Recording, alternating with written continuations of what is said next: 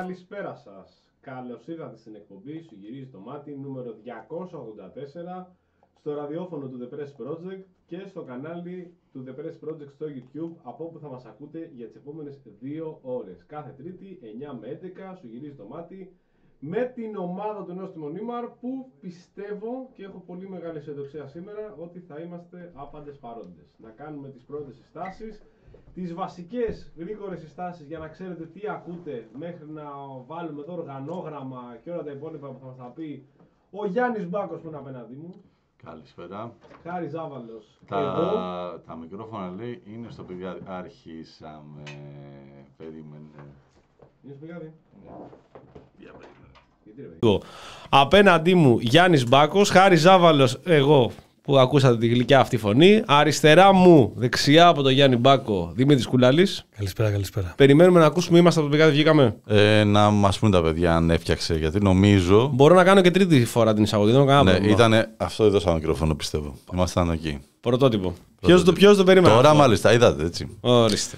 Και περιμένουμε Κώστα Βλαχόπουλο, ο οποίος έχει πει ότι κατά πάσα πιθανότητα θα παρευρεθεί και στη σημερινή εκπομπή. Κάθε Τρίτη, όπως είπαμε και προηγουμένως, 9 με 11, πιστή, φανατική, εδώ στο ραδιόφωνο του The Press και στο κανάλι του The Press Project στο YouTube, για να συζητήσουμε, σχολιάσουμε, αναλύσουμε όλη την τρέχουσα επικαιρότητα. Έχουμε σήμερα 10 η ώρα και τηλέφωνο, θα μιλήσουμε ένα φίλο για ένα πολύ σοβαρό ζήτημα, για το τι η κυβέρνηση μέχρι τώρα έχουμε πληροφορίες ότι σκοπεύει να κάνει με τα προγράμματα επανένταξης για τους ανθρώπους οι οποίοι βρίσκονται σε αυτόν τον υφιάλτη που λέγονται ναρκωτικά. Φαντάζεστε ότι δεν είναι κάτι ευχάριστο αυτό το οποίο σχεδιάζουν να κάνουν. Ποιος το περίμενε αυτό, ότι δεν θα κάνει η κυβέρνηση κάτι ευχάριστο. 10 η ώρα λοιπόν θα μιλήσουμε με έναν φίλο, τον φίλο τον Κώστα, ο οποίος γνωρίζει πολύ καλά το συγκεκριμένο αντικείμενο και θα συζητήσουμε περισσότερα στις 10 η ώρα που θα συνδεθούμε τηλεφωνικά. Και θα μάθετε και λεπτομέρειες από αυτά που θέλουμε να επικοινωνήσουμε. Έχουμε πάρα πολλά να πούμε σήμερα. Η επικαιρότητα, όπως είπαμε προηγουμένως, είναι πάρα πολύ πλούσια. Αλλά μέχρι να το κάνουμε αυτό, Γιάννης Μπάκος έτοιμος με το οργανόγραμμά του να μας το πει για να το ακολουθήσουμε πιστά. Λοιπόν, όπως λέμε κάθε εβδομάδα, μας ακούτε μέσα από το ραδιόφωνο The Press Project. Μέσα από το ραδιόφωνο The Press Project. Ωραίο σημείο, δεν έχω πατήσει. Τώρα μας ακούνε μέσα από το ραδιόφωνο The Press Project τα παιδιά. Καλώς ήρθατε, καλησπέρα. Μας ακούτε μέσα από το κανάλι του The Press Project στο YouTube, όπου πατάτε like, subscribe, κουδουνάκι. Παρακαλείστε όλοι όσοι είστε μέσα να κάνετε like, βοηθάτε εδώ στο να τυθασεύσουμε έτσι λίγο τον αλγόριθμο Δημήτρη Κούλαλη. Επειδή όλοι πριν από την σκαλέτα, δύο πράγμα είναι, περιμένουν όλοι να προλογίσω την εκπομπή με την παλέτα χρωμάτων του ντυσίματος του Δημήτρη Κούλαλη. Πλέον έχει γίνει θεσμός. Ο Δημήτρης Κούλαλης σήμερα φοράει ένα πάλι μπορντό παντελονάκι με ένα πολύ ωραίο denim jean πουκάμισο, ένα t-shirt με μεγάλη στάμπα από μέσα, τα γυαλάκια του, πολύ ωραία. Εντάξει, pink grapefruit πίνει, άλλοι πίνουνε. Βρέπα να θεμάσαι. Ναι, πίνουνε μπύρα. Βλέπει μπάσκετ στο τάμπλετ και λέει ότι κάνει εκπομπή εδώ και επιταλία μαζί σας. Τη βλέπει. Μπάσκετ στο τάμπλετ. Κλείς το μπάσκετ. Εγώ στο είπα. Παίζουμε τη Ρεάλ σήμερα. Εγώ στο είπα. Κλείσε το μπάσκετ. Θα σου πετάξω έξω. Και βανσάκια πρέπει να είναι πάλι καινούργια. Κάθε φορά παίρνει καινούργια κάθε Τρίτη. Καινούργια κάλτσα όμως. Κούλαλη. Εντάξει. Κούλαλη. Με Σιλβέστερα. Θα σου βάλω το Σιλβέστερα τον Φας πρώτον. Και δεύτερον, κλείς το τάμπλετ. Θεά ο Κούλαλης, λέει ο Θεμιστοκλής. Shopping Star, Μπάκο σταμάτα, αναστατώνομαι. Αλλά αυτά είναι ατέκια από άντρες. Δεν ξέρω. Εντάξει, οκ. Καλά, πάμε. Να σου πω κάτι. Θα σου πετάξω το τάμπλετ στη Λένορμαν και θα σαλπάρει μέχρι το φάλιρο. Λοιπόν. Λίγα για το φάλιρο. Λοιπόν. Γαμώ το φάλιρό σου. Δεν έχω κάτι με το φάλιρο. Αν τυχόν μας ακούνε οι φίλοι ακροτές από το φάλιρο, είτε από το παλιό είτε από το νέο, δεν έχουμε κανένα θέμα με το φάλιρο. Όχι. Λοιπόν, όπως είπαμε, μας ακούτε μέσα από το κανάλι του The Press Project στο YouTube. Όποιος θέλει μπορεί να επισκεφτεί τις σελίδες μας και στα social media, αλλά και στο Patreon και το Buy Me Coffee, που μπορεί να κάνει μία δωρεά. Μπράβο. Εκεί η δωρεά έχει τεθεί ως εξής. Είναι στα 2 ευρώ στο Buy Me Coffee, στα 3 ευρώ στο Patreon. Από εκεί πέρα υπάρχει ένα δεύτερο tier για το merchandise του Νόστιμον Ήμαρ, όπου όποιος κάνει μια δωρεά της τάξης των 10 ευρώ μπορεί μάλλον θα λάβει. Θέλει, δεν θέλει. Θέλει, δεν θέλει. Κάποιοι φίλοι μου λένε δεν θέλω, το έκανα για την ενίσχυση. Θα το πάρεις. Όχι, θα μου στείλεις. Θα σου στείλω μάλλον μια κούπα του Χάρη Ζάβαλου. Συγγνώμη, αυτά είναι τρέλες. Και από τις 14 του Δεκέμβρη και μετά θα υπάρχει διαθέσιμη και μια υφασμάτινη πάρα πολύ ωραία μπετ τσάντα με το λογότυπο του Νόστιμον Ήμαρ. Όποιος θέλει να ενισχύσει. Οπ. Πήγε Βλαχόπουλος. Ακριβώς την ώρα της τσάντας. Ήρθε και να πάρει την τσάντα του. Μπήκα μέσα και δώστε μου την τσάντα για να φύγω. Οπότε επειδή έρχονται Χριστούγεννα, όποιος θέλει. Όποιος θέλει να κάνει κάποιο δώρο μπορεί να πάρει μια κούπα, μια τσάντα. Μπορώ να πω εγώ για τα δώρα. Λοιπόν, θέλω να πω, αγαπητοί μας φίλοι, διότι αυτό ασχολούμαστε. Έτσι ασχολούμαστε με το εμπόριο. Ως εκ τούτου ξέρουμε να την κάνουμε αυτή τη δουλειά. Έρχονται γιορτές και αυτές οι γιορτές είναι σημαντικό για τους φίλους και για τους ακροατές, αν θέλετε να κάνετε κάποιο δώρο.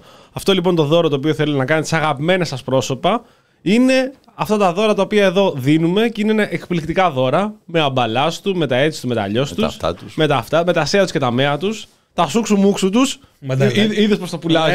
Άμα ξέρεις πως το πουλάει, λες τα σέα και τα μέα σου. Στον Buy Me Coffee και στο Patreon είμαστε ως Νόστιμον Ήμαρ. Ναι. Δεν έχουμε άλλο όνομα. Οπότε για τις γιορτές που έρχονται είναι τα ιδανικά δώρα. Πας λοιπόν στο αγαπημένο σου πρόσωπο και του λες αγάπη μου, αγαπημένο μου πρόσωπο, θα σου κάνω δώρο μία κούπα. Συγγνώμη, αλλά θα είναι τρελές. Ανοίγει την κούπα, βλέπει αυτό συγγνώμη, είναι τρελές και λέει μ' αγαπάς. Το βλέπω στο δώρο αυτό. Το βλέπω σε αυτό το δώρο, μ' αγαπάς. Με θέλεις και γι' αυτό και σε αγαπάω κι εγώ. Και θα σας δώσω μετά και εσάς αντίστοιχα ένα τόσο όμορφο δώρο όπως αυτό το οποίο θα προσφέρετε κι εσείς. Αγάπη. Δηλαδή. Τρυφερός Χάρη Ζάβαλος. Εδώ κάποιος φίλος ρωτάει αν με 9,99 γλιτώνει την κούπα. Όχι, θα την πάρεις την κούπα. Όχι, ρε, επειδή το είπες. Ναι. Ο Πανάτη ήρθε και το είπε. Πείτε ότι δεν κάνω εκπομπή αύριο στους χιλιάδες. Όχι, όχι, Νεκταρία, μην το κάνεις αυτό το πράγμα τώρα. Μην το κάνεις αυτό το πράγμα. Νεκταρία Ψαράκη. Έλα, άμα θες να πεις κάτι, μπορείς να πεις και το μικρόφωνο. Ναι, μην πας από το πηγάδι κι εσύ. Λοιπόν, γεια σας. Αύριο στα Χανιά, μετά την πορεία για τον Αλέξη Γρηγορόπουλο, στις 8.30 στη Ρόζα Νέρα, στο Λόφο Καστέλη στην Κατάληψη, γίνεται εκδήλωση για τον Μεχμέτ Τσελίκ, Κούρδο πρόσφυγα, πολιτικό πρόσφυγα, ο οποίος έχει φάει 155 χρόνια κάθριξης. Ούτε καν 150. Ναι, 155 χρόνια κάθριξης για ένα έγκλημα που δεν έπραξε ποτέ. Ξανά σε αθώο κατηγορητήριο, κατηγορία διακίνησης κλπ. Και την Πέμπτη είναι το εφετείο του. Μάλιστα. Και κυνηγούν την αθώωσή του. Επίσης, το έγκλημα αυτό, και μιλάμε για δικαστικό έγκλημα, έγινε όλη η διακίνηση, όπως ισχύει το δικαστήριο, έγινε στα διεθνή ύδατα. Η απόφαση αύριο, αν θα δεχτεί το δικαστήριο ότι επειδή είναι διεθνή ύδατα, δεν επηρεάζει. Είναι ελληνική δικαιοσύνη. Αν το δεχτούν, είναι πολύ σημαντικό και για το ναυάγιο του Σπύλου. Μάλιστα. Που είναι 42 ναυτικά μίλια. Όσοι μπορείτε να έρθετε, όσοι είστε Χανιά, 8.30 ώρα στη Ρόζα Νέρα αύριο και 9 η ώρα έχει και συγκέντρωση έξω από τα δικαστήρια για στήριξη του Μεχμέτ Τσελίκ. Ας, το μικρόφωνο το κρατάς. Αυτά. Μάλιστα. Νεκταρία Ψαράκη, λοιπόν. Απλή, με τη δωρική. Ναι. Τα είπε. Με τη Γογόγκρι Εμπάρδη δεν θα κάνουν αύριο εκπομπή. Γι' αυτό και έγινε αυτό το σήμερα η παρέμβαση που ήταν πολύ σωστική. Ήταν όπως πάνε συναυλίες, να βγαίνουν πάνω, σταματάνε την συναυλία. Λευτεριά, μπράβο, ναι, στο Γιώργο Μοναστηριώτη. Εδώ λοιπόν παρέμβαση, Νεκταρία Ψαράκη, πολύ σημαντική. Ευχαριστούμε πάρα πολύ. Καλό βράδυ, γεια σου. Μην την κλείνεις την πόρτα, Άστινα. Για να μπορούμε να μιλάμε ελεύθερα. Λοιπόν, μαζευόμαστε σιγά-σιγά. Μπράβο. Συντονίζονται. Το πόλ. Και θέλω πριν προχωρήσουμε να πάμε για τους κλόουν. Να καλησπερίσουμε στην όμορφη παρέα μας και τον Κώστα Βλαχόπουλο. Γεια σας. Μην τα πιάνε τα μικρόφωνα, θα ήταν μια καλή, σαν καλό πρωτοβήμα, όπως είπα και προηγουμένως. Δεν θα ήταν αλλιώς Βλαχόπουλος. Δεν θα ήταν, άμα το πιάνω δηλαδή το μικρόφωνο εκεί που ήταν. Θα κάνει λίγο φασαρία, δεν είναι ο Βλαχόπουλος, εντάξει. Όπως πατατάκια, εντάξει. Θέλω λοιπόν σιγά σιγά, αφού συντονίζονται και οι φίλοι, γιατί πρέπει να μπείτε όλοι ώστε να έχουμε τη δυνατότητα να ψηφίσουμε και θα ψηφίσουμε όλοι σήμερα όπως κάθε φορά. Ψηφίζουμε εμείς, ψηφίζετε εσείς, ψηφίζετε οι υπόλοιποι φίλοι, τους οποίους λέτε αυτή τη στιγμή τώρα, στέλνετε μηνύματα και λέτε βάλτε τώρα YouTube και μπείτε να ακούσετε Δημήτρη Κούλαλη. Από αυτά που έχει να πει, είναι ουσιαστικό αυτό. Είναι ουσιαστικό αυτό. Ναι, για πρώτη φορά δεν μιλάει. Και δεν μιλάει και πολύ και δεν μιλάει και συχνά γενικότερα. Κόκκινο, Καραμαλή. Θυμωμένο, Βούδας, δεν είναι τίποτα. Από τους κύκλους του, ό,τι μαθαίνουμε, τα μαθαίνουμε από τους κύκλους του Δημήτρη Κούλαλη. Λοιπόν. Οπότε θα μάθουμε. Κύκλοι Κώστα Καραμαλή και κύκλοι. Αλέξη Τσίπρα τώρα. Θα μας πει ο Γιάννης ο Μπάκος ποιοι είναι οι τρεις υποψήφοι σημερινοί υποψήφοι νικητές κλόουν, οι καλύτεροι κλόουν της εβδομάδος που μας πέρασε. Θα λέω όνομα. Θα λες, και θα λέμε τον λόγο. Θα λες κάτι μια αφήγηση. Οπότε είναι ο κύριος Κουρτάκης. Κύριος Κουρτάκης. Αυτό περίμενε τώρα. Ξέρεις τι γίνεται. Δεν φτάνει η αφήγηση. Πρέπει να υπάρχει και η ανάγνωση αντίστοιχη. Λοιπόν, ο κύριος Κουρτάκης είναι, όσοι δεν το γνωρίζετε, είναι ο εκδότης της εφημερίδας Παραπολιτικών. Ταυτόχρονα, ο κύριος Κουρτάκης διατηρεί και μια σελίδα η οποία λέγεται The Power Game. Είναι μια εκπληκτική σελίδα. Είναι ένα spin-off των Παραπολιτικών. Και διαβάσαμε την Κυριακή το πρωί, με το που ανοίξαμε τα μάτια μας, να διαβάσουμε την επικαιρότητα.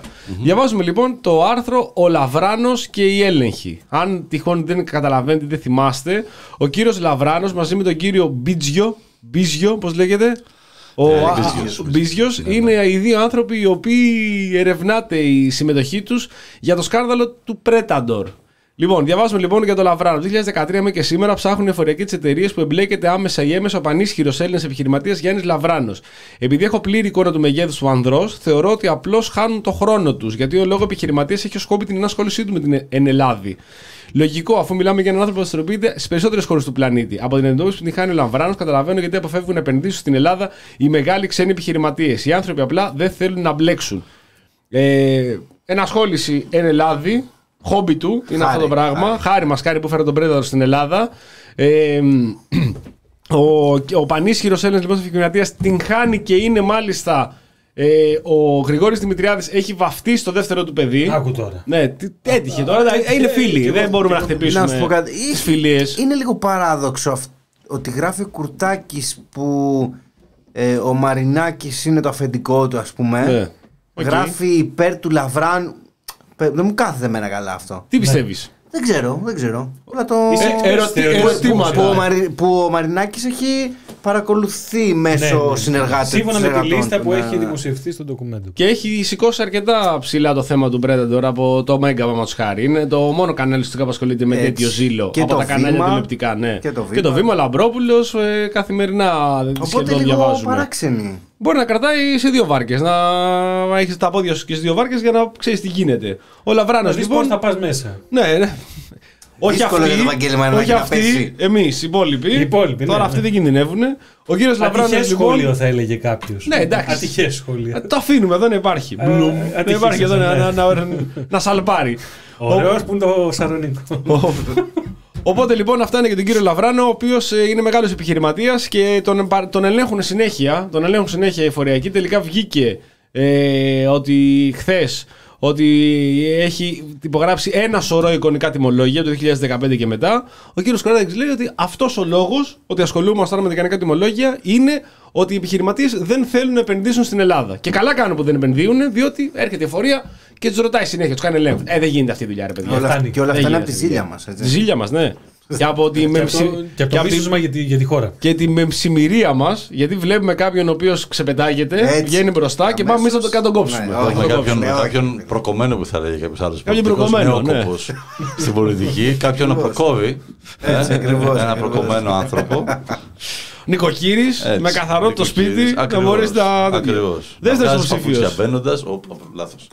Έχουμε τον κύριο Δοξιάδη. Αριστοδοξιάδη, για να μην μπερδευτούμε. Ναι. Ο κύριος Αριστοδοξιάδης, μέχρι τώρα έχουμε δύο συμμετοχές οι οποίες δεν έχουν ξαναυπάρξει υποψήφοι για κλόουν της εβδομάδας. Ο κύριος Αριστοδοξιάδης τον γνωρίζετε, είναι μια περσόνα του Facebook. Πολύ έτσι δυνατός σχολιαστής στα χρόνια των μνημονίων. Καλά κάναμε και τα φάγαμε τα μνημόνια. Δεν θα μπορούσαμε να έχουμε φάει κάτι άλλο πέρα από μνημόνια. Κατουράγαμε στη θάλασσα. Μια ζωή εδώ πέρα ήμασταν ένα σωρό βλαχαντρέιδες οι οποίοι νομίζαμε ότι κάτι γίναμε. Τελικά φάγαμε μνημόνια και καλά κάναμε τα φάγαμε στο κεφάλι, ναι. Ο ορισμός του φιλέ. Ορισμός. Αν ψάχνετε να βρείτε έναν Έλληνα φιλελέ, ο κύριος Δοξιάδης είναι ίσως από τους βασιλιάδες. Δηλαδή τον βάζει ψηλά στο θρόνο. Ο κύριος Δοξιάδης λοιπόν ήταν ταυτόχρονα και στην επιτροπή, στη σκιώδη αυτή επιτροπή. Δεν μάθαμε όλα τα στελέχη, απλά μάθαμε κάποια ονόματα τα οποία είχαν αποφάσισαν πού και πόσα λεφτά θα δοθούν από το Ταμείο Ανάκαμψης. Αυτά τα 70 δισεκατομμύρια που είχε φέρει ο Μητσοτάκης, ζεστό κασέρι λεφτά, ήταν στην επιτροπή. Εφόσον ήταν στην επιτροπή, λοιπόν, σου λέει ότι Πρέπει να δούμε σε ποιους ικανούς ανθρώπους, επιχειρηματίες, θα μοιράσουμε τα λεφτά. Σύμφωνα με το σχέδιο Πισαρίδη, θα τα βάλουμε όλα αυτά μέσα για να μπορέσουμε να κάνουμε Ελλάδα 2.0. Και σου λέει, υπάρχει κανένας από μένα, ρωτάει ο κύριος Δοξιάδης. Όχι, απαντάει ο ίδιος. Όχι. Όχι. Οπότε μπράβο, θα πάρω εγώ 50 εκατομμύρια τώρα μέσα από το Ταμείο της Ανάκαμψης, διότι έχω κάνει ένα φαντ μαζί με άλλους, το Big P, έτσι λέγεται. Το οποίο θα ασχοληθώ με deep tech εταιρείες. Ναι, από τα μεγαλύτερα στην Ελλάδα, deep tech, τα οποία ουσιαστικά, ρε παιδί μου, με βαθιά έτσι, τεχνολογία που θα εξάγουν και τα υπόλοιπα. Όλα εδώ μέχρι τώρα καλά, δεν βλέπουμε καμιά σύγκρουση συμφερόντων. Καθώς στην επιτροπή στην οποία πληρώνονταν, έπαιρνε και τα λεφτά. Έχει ξαναγίνει άλλωστε. Ναι, και βγαίνει τώρα το νομοσχέδιο για τους αυτοαπασχολούμενους. Ότι φόρο διαφεύγεται, λυπάμαι, και όσοι τυχόν φίλοι μας ακούτε και είστε. Ελεύθεροι επαγγελματίες, τέτοιοι είστε όλοι φοροφυγάδες.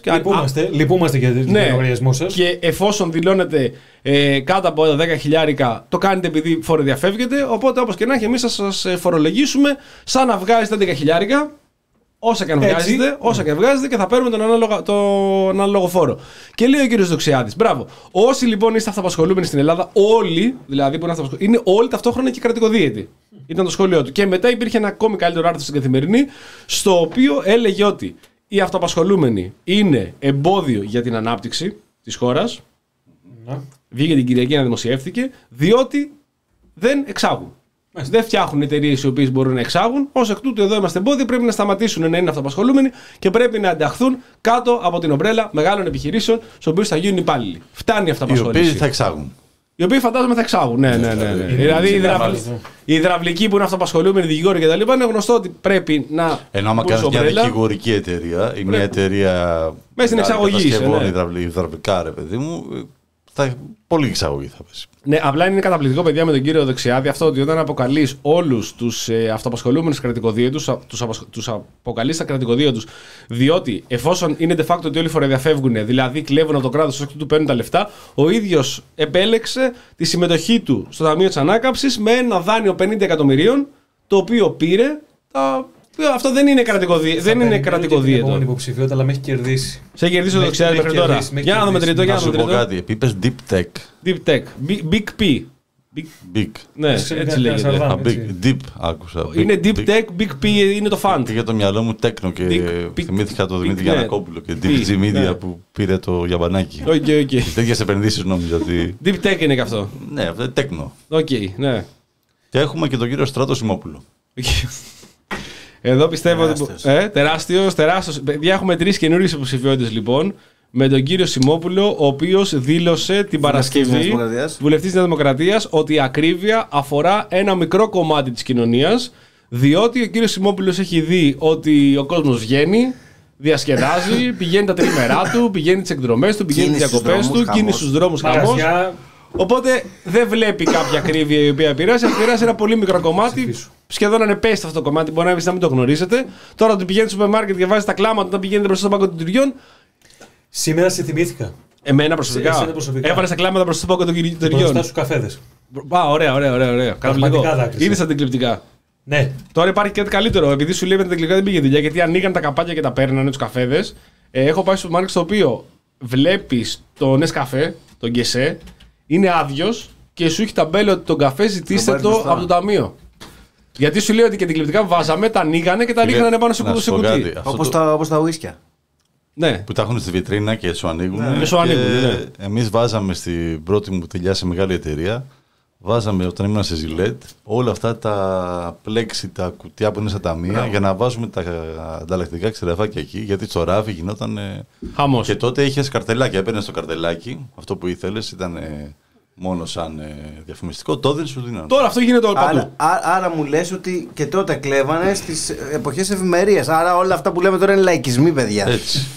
Έτσι. Πρώτα απ' όλα, εγώ αυτό που καταλαβαίνω ότι τότε το πρώτο. Πότε δούλευες, το 2005 με 7. Το 2005 με 7 ξυριζόντουσαν. Το πρώτο. Τώρα πια δεν κλέβει κανείς, αλλά γιατί κανείς δεν ξυρίζεται. Λοιπόν, δεύτερον, αυτό μπορεί να γίνει σε όλο το σούπερ μάρκετ. Δηλαδή να μην υπάρχει τίποτα που θα παίρνεις μόνος σου. Θα υπάρχουν εκθέματα μπροστά, τα demo.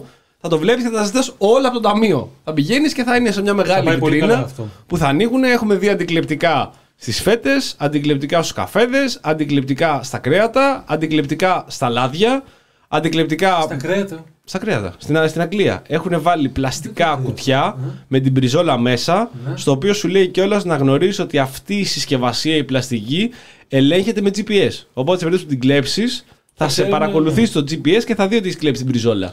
Ήταν τσιπαρισμένο το. Ήταν τσιπαρισμένο, έχει φάει χοιρινό. Ναι. Το μοσχαράκι. Από γάμο τις δυστοπίες αυτές. Από αυτό που τρως. Να σε παρακολουθούν.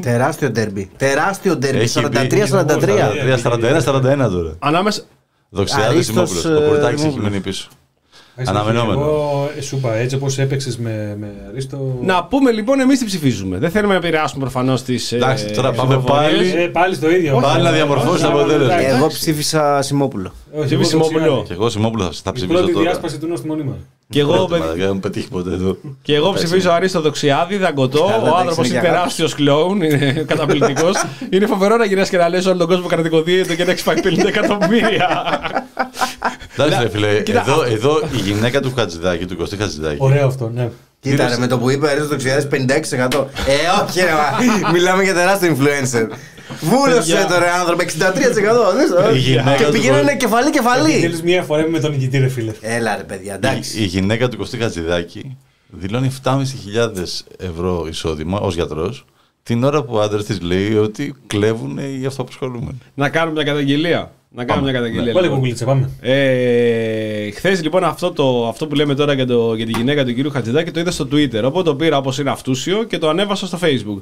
Έφυγε παντού αυτό ρε παιδί μου, έγινε η διασπορά της είδησης τέτοιο. Και βγαίνει η ανακοίνωση από το κύκλος του Υπουργείου Οικονομικών όπου λέει χυδαία τρολ. Στοχοποιούν τη γυναίκα του κυρίου Χατζηδάκη, η οποία είχε κάνει ένα επάγγελμα το 2022, γιατί μέχρι τότε δούλευε ειδικευόμενη γιατρός στο Ασκληπιό και τις εφημερίες τα λοιπά. Την ώρα που βγαίνει αυτή η ανάρτηση, δεν σου λέω ότι το λέει για μένα, από το Twitter βγήκε αυτό. Μου ρίχνουν την ανάρτηση αυτή. Η ανάρτηση αυτή δεν υπάρχει στο προφίλ μου τώρα. Έχει πέσει η ανάρτηση αυτή, έκλεισε. Και έφαγα και blog. Δεν μου λέει τι, αλλά έχω φάει blog γιατί αυτό και μάλιστα μου έπεσε ανάρτηση ότι είναι fake news. Α, είσαι μπλοκαρισμένος τώρα. Δεν ξέρω. Είχε πολύ καιρό να σου ξανασυμβεί αυτό. Φαντάζομαι κάποιο σαν τον Μπαν θα έχω φάει. Πάντως, Ζάβαλε, να σου πω κάτι. Τα χρόνια του ΣΥΡΙΖΑ. Ναι. Θυμάμαι ότι ο Χάριλεος και ο Χάρης πηγαίναν να αλλάξει γιατί ήσουν μόνιμα. Ναι, ενώ τώρα. Τώρα σε αφήνουν. Τότε οι κομμουνιστές. Μήπως τότε μήπως οι Τουρκοζέοι με φημώναν. Δηλαδή τώρα που είμαι μέλος της Νέας Αριστεράς. Και επίσημα, ναι, γιατί εγώ τους έχω δώσει την ιδέα για το λόγο. Για αυτό το. Και για το. Ναι, αυτό το τέτοιο. Εγώ το σχεδίασα. Δεν ξέρω αν τυχόν σας αρέσει ή δεν σας αρέσει. Σε πολλούς εγώ δεν άρεσε. Δεν μπορώ να καταλάβω το λόγο. Το βρήκα πολύ καλό γουστό. Σαν φλάση είναι, αλλά. Ναι, εντάξει. Υπάρχουν πολλές ερμηνείες για το τι θυμίζει αυτό. Να κάνουμε ένα σχόλιο έτσι γρήγορο για τη σύσταση του νέου αυτού πολιτικού φορέα Νέα Αριστερά. Γρήγορα, δεν θέλουμε να αναλυθούμε. Έχουμε πολύ σοβαρά ζητήματα να ασχοληθούμε. Εντάξει, όποιος θέλει. Άμα θέλει, ας ξεκινήσει ο Βλαχόπουλος. Θα κάνει το πρώτο σχόλιο. Ναι. Το παρακολουθείς. Το παρακολουθώ. Εντάξει, δεν μπορώ να πω ότι κέρδισαν. Το όνομα σ' άρεσε. Ναι, αυτό θα έλεγα. Δεν μπορώ να πω ότι κέρδισαν σε πρωτοτυπία, ούτε σε όνομα, ούτε σε λόγο. Άσε που κάνει διάφορους συνειρμούς, δηλαδή με τη νέα δεξιά. Του Φαΐλου Κρανιδιώτη. Όχι μόνο, και τη γαλλική νέα δεξιά. Εντάξει, θα δούμε, περιμένουμε να δούμε τις θέσεις και τις προτάσεις τους. Δεν πιστεύω ότι γενικά θεωρώ ότι έχει ένα πρόβλημα αξιοπιστίας αυτός ο χώρος. Άτομα τα οποία εντάξει, έχουν κυβερνήσει με το ΣΥΡΙΖΑ στο παρελθόν, δεν ξέρω αν μπορούν να καταφέρουν κάτι, τι θα υποστηρίξουν, πώς μπορούν να γυρίσουν κάποιες αποφάσεις που έχουν πάρει στο παρελθόν ως υπουργοί και τι πολιτικό πρόγραμμα θα βάλουν μπροστά και θα περάσουν στον κόσμο. Δεν το ξέρω, περιμένω και εγώ να δω τις θέσεις τους. Τώρα νομίζω είπαν ότι ένα ορόσημο είναι ο προϋπολογισμός, θα κατεβάσουν προτάσεις και θα πούνε κάποιες από τις θέσεις τους και μετά βέβαια οι ευρωεκλογές. Θεωρώ ότι γενικότερα αν το δούμε όλα αυτά είναι πραγματικά είναι προς την κατεύθυνση. Ο Μητσοτάκης κερδίζει τώρα κατά κράτος. Είναι τόσο διασπασμένη η αντιπολίτευση στην Ελλάδα και τόσο απαξιωμένη που βλέπεις το Πασόκ δεν μπορεί να σηκώσει κεφάλι καθόλου, είναι στάσιμο, εντάξει έχει περάσει δεύτερη θέση λένε οι δημοσκοπήσεις αλλά δεν φαίνεται να έχει κάποιο ρεύμα. πιο αριστερά, ΣΥΡΙΖΑ και Νέα Αριστερά δεν φαίνεται να μπορούν να κάνουν κάτι. Οπότε μιλάμε για μια κατάσταση πλήρους επικράτησης και κυριαρχίας της Νέας Δημοκρατίας. Πάντως εχθές έδειξαν ένα πρώτο δείγμα γραφής και αναφέρομαι στην ψήφιση της τροπολογίας για το νέο νομοσχέδιο του Ηρακλής 3. Μιλάμε για μια τροπολογία η οποία περιλαμβάνει σκανδαλώδεις ρυθμίσεις μέσα και θα πούμε και γι' αυτό. Ψήφισαν παρόν. Πώς το δικαιολογήσαν? Άκουσες καθόλου πώς το δικαιολογήσαν? Όχι, δεν άκουσα, δεν προλαμβάνω. Το δικαιολογήσανε ότι ψηφίσαν επί της αρχής. Καταψήφισαν επί της αρχής και ψήφισαν παρόν σε τρία άρθρα. Γιατί? Τα οποία σε τρία άρθρα ενσωματώνανε κοινοτικές οδηγίες. Άρα δηλαδή αυτό για τους services είναι ενσωμάτωση κοινοτικής οδηγίας. Αυτό, ναι, αυτό το λέει πάνω και ο τίτλος της τροπολογίας το λέει πάνω. Το θέμα είναι εδώ ότι ουσιαστικά μιλάμε για μια τροπολογία και το ζητούμενο εδώ είναι πέρα από τη στάση που κράτησε η συγκεκριμένη κοινοβουλευτική ομάδα, η οποία έρχεται να πατήσει πραγματικά πάνω στο πτώμα πάρα πολλών συμπολιτών μας. Μιλάμε τώρα για μια διαδικασία η οποία προβλέπει ότι μπορούν να διαχειρίζονται τα κόκκινα δάνεια ακόμα και από μη εξουσιοδοτημένα από την Τράπεζα της Ελλάδος ιδρύματα. Μιλάμε για μια τροπολογία η οποία περιλαμβάνει εκείνη την διάταξη που λέει ότι δεν χρειάζονται να δίνουν περαιτέρω έγγραφα πιστοποίησης οι συγκεκριμένοι οργανισμοί. Περιλαμβάνει επίσης την θλιβερή διάταξη που λέει ότι οι δανειολήπτες θα πρέπει να προκαταβάλουν το 10% στους servicers. Οπότε καταλαβαίνετε ότι όταν ο άλλος έχει ήδη κόκκινο δάνειο, το να του πεις ότι δώσε μου 10% μπροστά το κάνει ακόμα πιο δύσκολο. Και ουσιαστικά είναι μια οδηγία η οποία έρχεται σε μια εποχή και θα κάνω την αναπαραγωγή μιας φράσης που αλήφθη από τον οικονομικό ταχυδρόμο στο Βήμα της Κυριακής. Η Ελλάδα στην αγορά κατοικίας αυτή τη στιγμή ζει εποχές 60 και 70. Mm-hmm. Έχουμε, όπως ψίζοντα βέρτα πολυκατοικίες. Όχι όμως υπό αυτή την έννοια, ναι. Υπό την έννοια ότι έχεις μια τεράστια αναδιανομή πλούτου από τα κάτω προς τα πάνω, η οποία έχει να συμβεί στη χώρα τα τελευταία 50 χρόνια. Την ίδια στιγμή έχεις την εκτείναξη, δηλαδή όταν βλέπεις αυτή τη μεταφορά πλούτου και την ίδια στιγμή βλέπεις την εκτείναξη στην αγορά κατοικίας και ενοικίων. Είχε δηλαδή τα ποσοτικά μεγέθη και σου βγαίναν τα μάτια έξω για το πόσο δεν είναι βιώσιμο αυτό το μοντέλο, δεν μπορείς να ζήσεις. Και όταν φυσικά στην ασπίδα, η ασπίδα προστασίας υψώνεται για άλλη μια φορά απέναντι στις τράπεζες, έτσι. Οι τράπεζες αυτή τη στιγμή κάνουν κουμάντο και παιχνίδι μόνο με μεγάλους παίχτες. Πριν πάμε για τις τράπεζες, θα κάνουμε και να ακούσουμε και ένα σχόλιο του Γιάννη Μπάκο. Κοιτάξτε, εγώ το μόνο που έχω να πω σχετικά με την Νέα Αριστερά είναι ότι okay, μπορεί να είναι ανέπνευστο το όνομα, να πάει το μυαλό μου. Εμένα πιο πολύ πάει στον ΑΡ και λιγότερο στη Νέα Δεξιά και τη Νέα Δημοκρατία που άκουσα. Και το ανέπνευστο του λογοτύπου κλπ. Okay, αυτά. Μακάρι να ήταν το πρόβλημα, τα προβλήματα αυτά στους πολιτικούς φορείς. Κοιτάξτε, εγώ θεωρώ ότι βρισκόμαστε στο πρώτο, ουσιαστικά σήμερα είδαμε το πρώτο βήμα, έγινε σήμερα, από χθες, το πρώτο βήμα προς την δημιουργία ενός καινούριου ενός πόλου καινούριου. Τώρα αυτός τι θα μπορέσει να απορροφήσει, τι θα μπορέσει να συσπυρώσει από ψηφοφόρους, δεν ξέρω.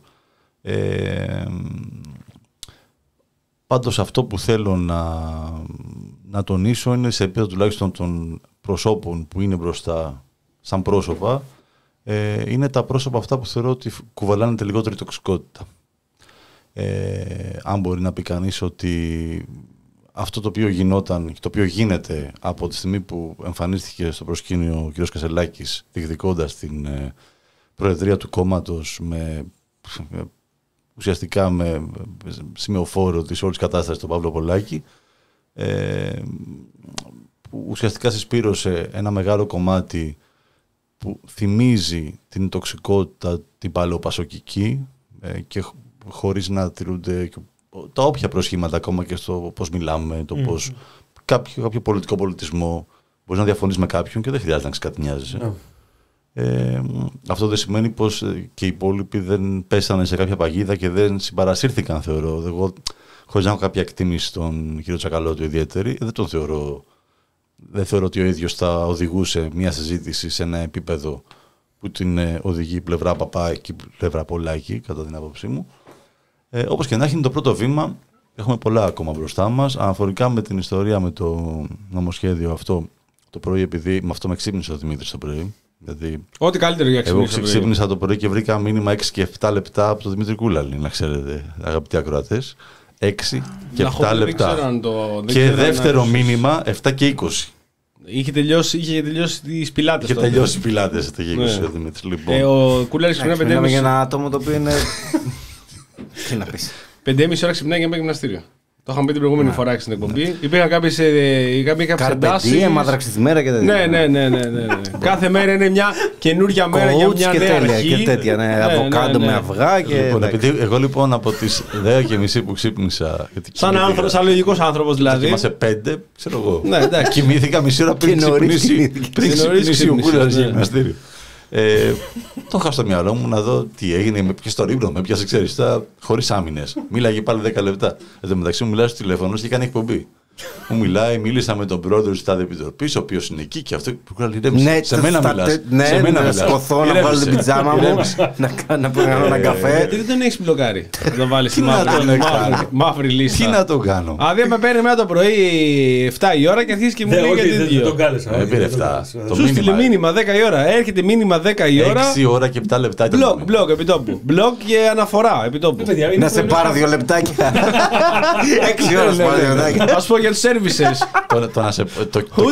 Το να σε πάρω τηλέφωνο ή κοιμάσαι, μου το έχεις στείλει πολλές φορές. Πρόσεξε. Δηλαδή θα απαντούσα με πάρεις κοιμάμαι. Αυτό δεν βγαίνει. Η doValue και μια άλλη έφεγε 670.000 πρόστιμο για όχληση επαναλαμβανόμενης σε ρυθμιζόμενο χρέος. Εμένα, αν με έπαιρνε 6 ώρα τηλέφωνο, σου έκανα τέτοια καταγγελία. Θα ζητάγα παραπάνω. 1 εκατομμύριο θα ζητάγα. Θα σκρέκα. Θα πήγαινα στο σκρέκα, θα έλεγα θέλω Δημήτρη Κούλαλη να δώσει 1 εκατομμύριο. Γιατί μου έχει κάνει όχληση. Και ο ζωηρός κρέας θα τα έπαιρνε και θα τα έδινε στους φτωχούς. Η ώρα είναι fix. Είναι 10:30. Δηλαδή μην θέλει να το πάρει λίγο παραπάνω να κοιμηθεί. Υπάρχει περίπτωση να χουζουρέψει. Το πρωινό σου είναι ο Μπάκος. Άμα έχεις ξυπνήσεις 5,5 ώρα, 10:30 στο τρίτο γεύμα τώρα. Έχεις πάει γεύμα. Γυρνάς σπίτι να κοιμηθείς λίγο, γιατί πέρασε η μέρα. Να ξεκουραστεί. Οι δημόσιοι πάλι κοιμούνται εκεί 2 η ώρα. Πες 2 ώρα, σκοτώ κατά 5,5 ώρα. Πάντα. Λοιπόν, τώρα αναφορικά με το νομοσχέδιο και όλο αυτό, επειδή μπήκα στη διαδικασία λίγο να το ψάξω, το μόνο που βρήκα.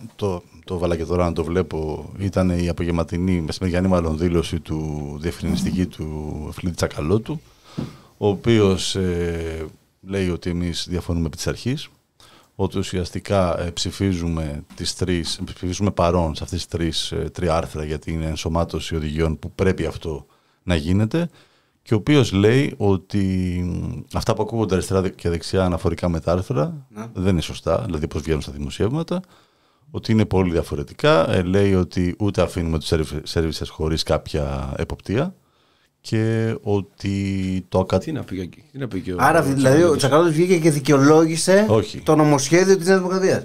Όχι. Τι. Βγαίνει και λέει ότι τις τρεις διατάξεις ψηφίσαμε παρόν γιατί είναι ενσωμάτιση κοινοτικής οδηγίας. Και αυτά που ακούγονται αριστερά-δεξιά, αυτό πήγαινε στο ΣΥΡΙΖΑ που έβγαλε ανακοίνωση. Αυτό κολοκόμα εκεί πέρα που είναι εκεί πέρα. Αυτοί οι αριστερούλιδες. Ότι δεν είναι ακριβώς έτσι. Ούτε δεν είναι ακριβώς έτσι και τα λοιπά. Αλλά επί της αρχής ψηφίζουμε, είμαστε κατά. Μάλιστα. Να πούμε κάτι πάνω σε αυτό. Όχι πάνω στη Νέα Αριστερά, αλλά πάνω στο, για μένα, το πραγματικό ζητούμενο εδώ. Τσακαλώτο. Δεν θες να πεις κάτι για τον Τσακαλώτο συγκεκριμένα? Όχι. Και το Χαρίτσι. Ούτε για το Χαρίτσι.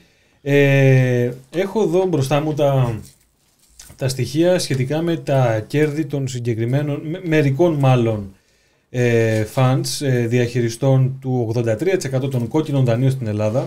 Είναι η Intrum Hellas, η ΣΕΠΑΛ Ελλάς και η doValue Greece. Μπράβο, η doValue. Λοιπόν, τη χτυπάνε. Η Intrum Hellas, που διαχειρίζεται τα δάνεια της Τράπεζας Πειραιώς, για το 2022 είχε έσοδα 232 εκατομμύρια ευρώ αυξημένα κατά 27,54% σε σχέση με το 2021.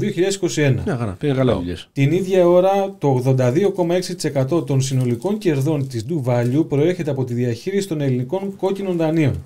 Αυτό που θα πρέπει να σημειώσουμε είναι ότι η θυγατρική της ιταλικής doValue, η οποία εδώ διαχειρίζεται το σύνολο των κόκκινων δανείων της Eurobank, αλλά και τα τιτλοποιημένα κόκκινα δάνεια της Εθνικής, το 2020 είχε έσοδα 73,8 εκατομμύρια ευρώ, το 2021 αυτά εκτινάσονται στα 175, το 2022 στα 198, δηλαδή αύξηση 237%. Η ΣΕΠΑΛ Ελλάς, που έχει υπό τη διαχείρισή της τα κόκκινα δάνεια της ΑΛΦΑ, είναι ο μοναδικός σερβίσερ που μείωσε τον κύκλο εργασιών του το 2022. Γιατί? Σε σχέση με το προηγούμενο έτος. Για το 2021 ήμασταν εμείς μέσα, η δουλειά. Ναι, επειδή μείωσε τις αμοιβές διαχείρισης στο πλαίσιο σύμβασης που είχε υπογράψει εξ αρχής έτσι κι αλλιώς με την Alpha Bank.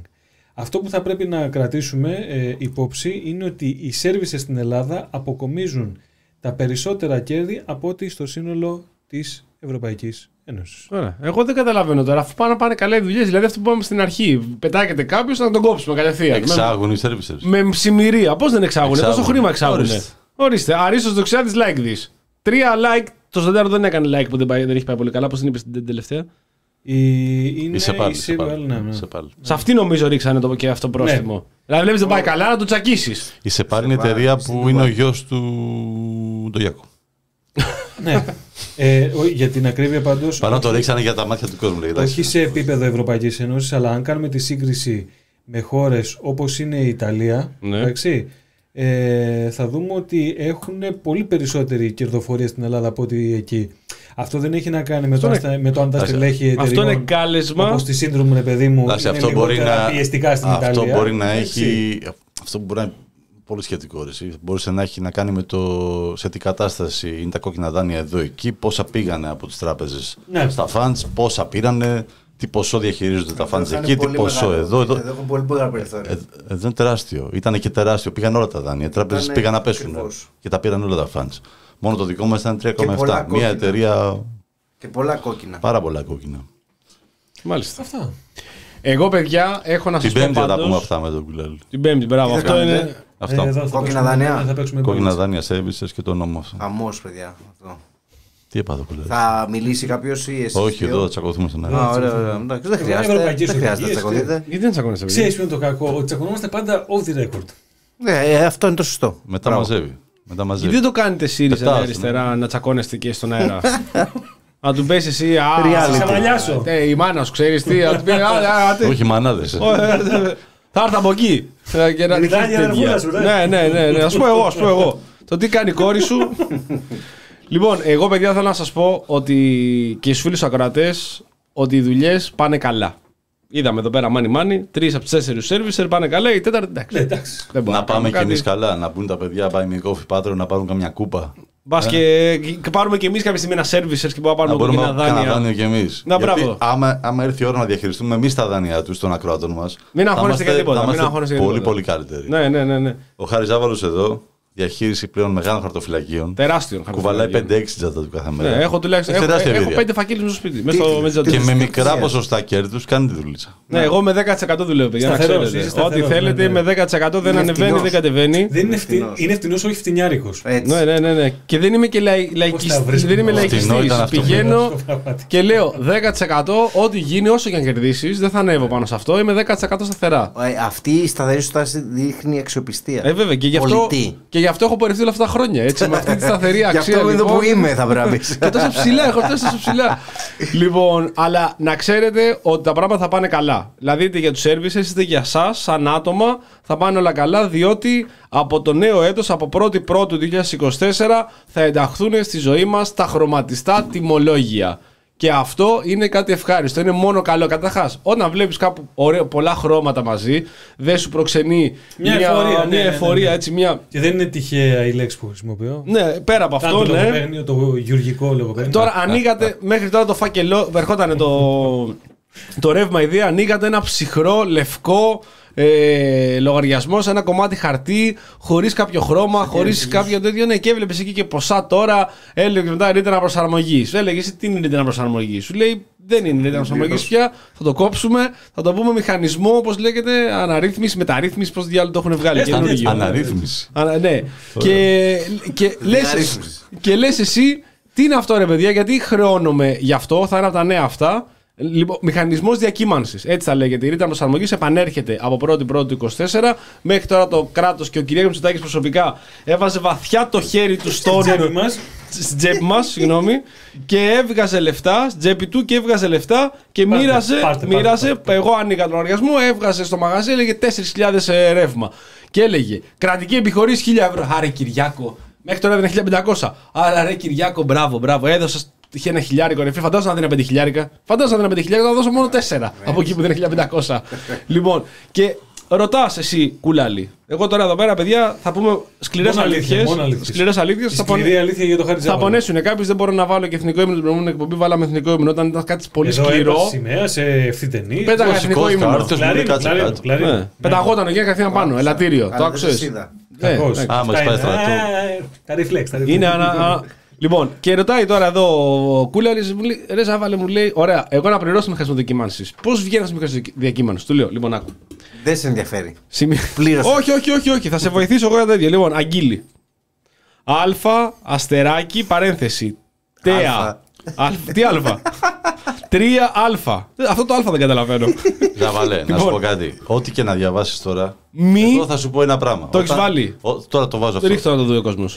Όταν ήσουν στο σχολείο και κάνεις ολοκληρώματα, ήσουν από τους τύπους που έλεγε έλα μου ρε, πού θα μου χρειάζεται με αυτή η μαλακιά. Φάτο τώρα.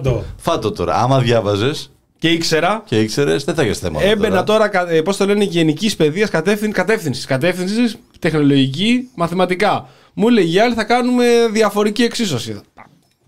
Πού θα τα βρω στη ζωή μου, πες αυτά. Θα σου κάνω καταγγελία. Σε λέγα, θα σου κάνω καταγγελία τώρα, κατευθείαν, και μετά θα πάω και θα σκόσω τα λάστιχα από το αυτοκίνητο. Και θα πάω και στον Υπουργό. Εξέγγιος είμαι εγώ, τσέλεγα. Λοιπόν, και μου λέγε παιδάκι μου, λέει. Έβαλα ψύχρεμο έτσι μεγάλο. Πάνω από εμάς. Βρε παιδάκι μου, μπορεί κάποια στιγμή να έρθει κάποιος.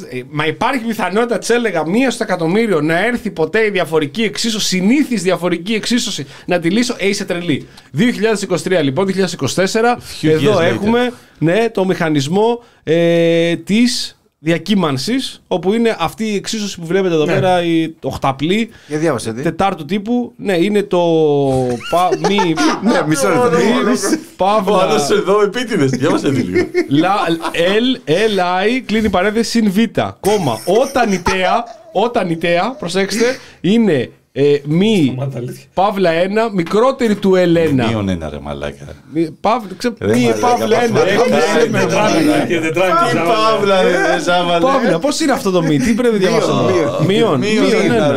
Μείον 1. Όταν η LU μικρότερη τέα, είναι το τέταρτο από πάνω, αλλά όταν η τέα είναι μη.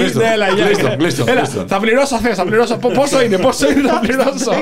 Πόσο είναι, 8.000 πάντα. Όπως το είπε εξ αρχής. Πλήρω να τελειώνουμε. Και σου λέει λοιπόν όμως, έχετε να επιλέξετε. Και έχετε να επιλέξετε ανάμεσα σε 4 χρωματιστά τιμολόγια. Και λέει, θέλω να μου το εξηγήσετε απλά, γιατί δεν το έχω καταλάβει. Επιλέγεις τιμολόγιο. Ναι. Ωραία, εγώ θέλω το πράσινο. Κατάλαβες. Τι. Όχι, το πράσινο μπορεί να το διαλέξεις. Μπορείς να το διαλέξεις. Αν δεν κάνεις τίποτα απολύτως, τώρα στο λογαριασμό που είσαι, θα πέσει το πράσινο. Τι είναι το πράσινο? Το πράσινο είναι ο μηχανισμός διακύμανσης. Αυτό εδώ είναι. Σου λέει ότι πώς είναι η ρήτρα προσαρμογής, ανάλογα με το χρηματιστήριο ενέργειας, θα κυμανθεί η τιμή. Δεν μπορεί να κάνεις τίποτα γι' αυτό. Ό,τι έρθει, ήρθε. Ωραία, κομπλέ. Μετά υπάρχει το μπλε τιμολόγιο. Το μπλε τιμολόγιο πρέπει να έχει όμως ψηφιακό. Όχι, είναι το σταθερό. Το σταθερό, το μπλε. Το σταθερό. Το οποίο το σταθερό είναι αυτό το οποίο έχεις αποφασίσει, είναι για μεγάλα συμβόλαια και κυρίως προτείνεται, ρε παιδί μου, αν τυχόν είναι για λίγη κατανάλωση. Έχεις κάποιο εξοχικό, ρε παιδί μου. Σου λέει εδώ θα πληρώνεις τόσο, θα είναι κατανάλωση, θα είναι σταθερό. Ανέβει, κατέβει, είσαι κομπλέ. Δεν φοβάσαι τίποτα. Θα πληρώνεις δηλαδή 3.000, ανέβει, κατέβει. Και τσάμπα έναν το ρεύμα, θα δώσει 3.000. Το κεφάλι σου ήσυχο. Μετά είναι το κίτρινο. Το κίτρινο που είναι κειμενόμενο. Ναι, εκεί 3.000 πάλι είναι. αλλά θα κυμαίνεται. Θα είναι 2.900, 3.100, 2.900, 3.100. Τάφ εψιλον αλφα μη μείον 1 μικρότερο 3.000. Αν τέα. Έστω ότι τέα. Λοιπόν, αυτό είναι το τέλειο. Και υπάρχει και το άλλο. Το πορτοκαλί με τον έξυπνο μετρητή. Με τον έξυπνο, είναι πολύ έξυπνος μετρητή. Σου λέει 3.000. Σε κόβει. Λέει πολύ μαλάκα αυτό. Αυτό το πάρω 4. Τον έχω. Σε κοιτάει, τον έχω. Σε κοιτάει στα μάτια. Αυτό μόνο αν έχεις ψηφιακό μετρητή. Δεν έχεις το δίσκο που γυρνάει όλη την ώρα. Βλέπεις την γυρνάει. Ο δίσκος είναι χιλιάρικο. Εμένα σαν καταναλωτή, ποιο με συμφέρει να πάρω? Κανένα. Να νόσω κεριά, ας πούμε. Αυτή τη στιγμή για κάποιο λόγο έχει μπει. Έχει ανοίξει μια κουβέντα. Για το Σαλιαρέλη και εσένα. Σαλιαρέλη. Ναι. Δεν ξέρω γιατί. Μάλλον, όχι πως μίλαγες, θυμίζει αυτό το πόσο χρωστάω στον κύριο. Δεν χρωστάω τίποτα. Δεν χρωστάω τίποτα.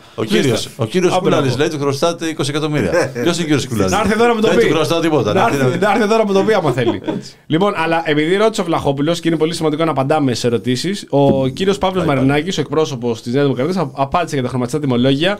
Λοιπόν, δεν είναι κατανοητά. Οκ, το καταλαβαίνουμε αυτό, αλλά δίνουν δύναμη στο καταναλωτή, θα πέσουν οι τιμές. Όχι, ρε φίλε. Το είπε έτσι ακριβώς. Ήθελα να ξεκινήσουμε με μια άλλη ατάκα, αλλά. Τι. Την τελευταία δήλωση του Στάση την είδες? Του Στάση, όχι, κάτι καλό θα είπε. Τι είπε ο Γιώργος?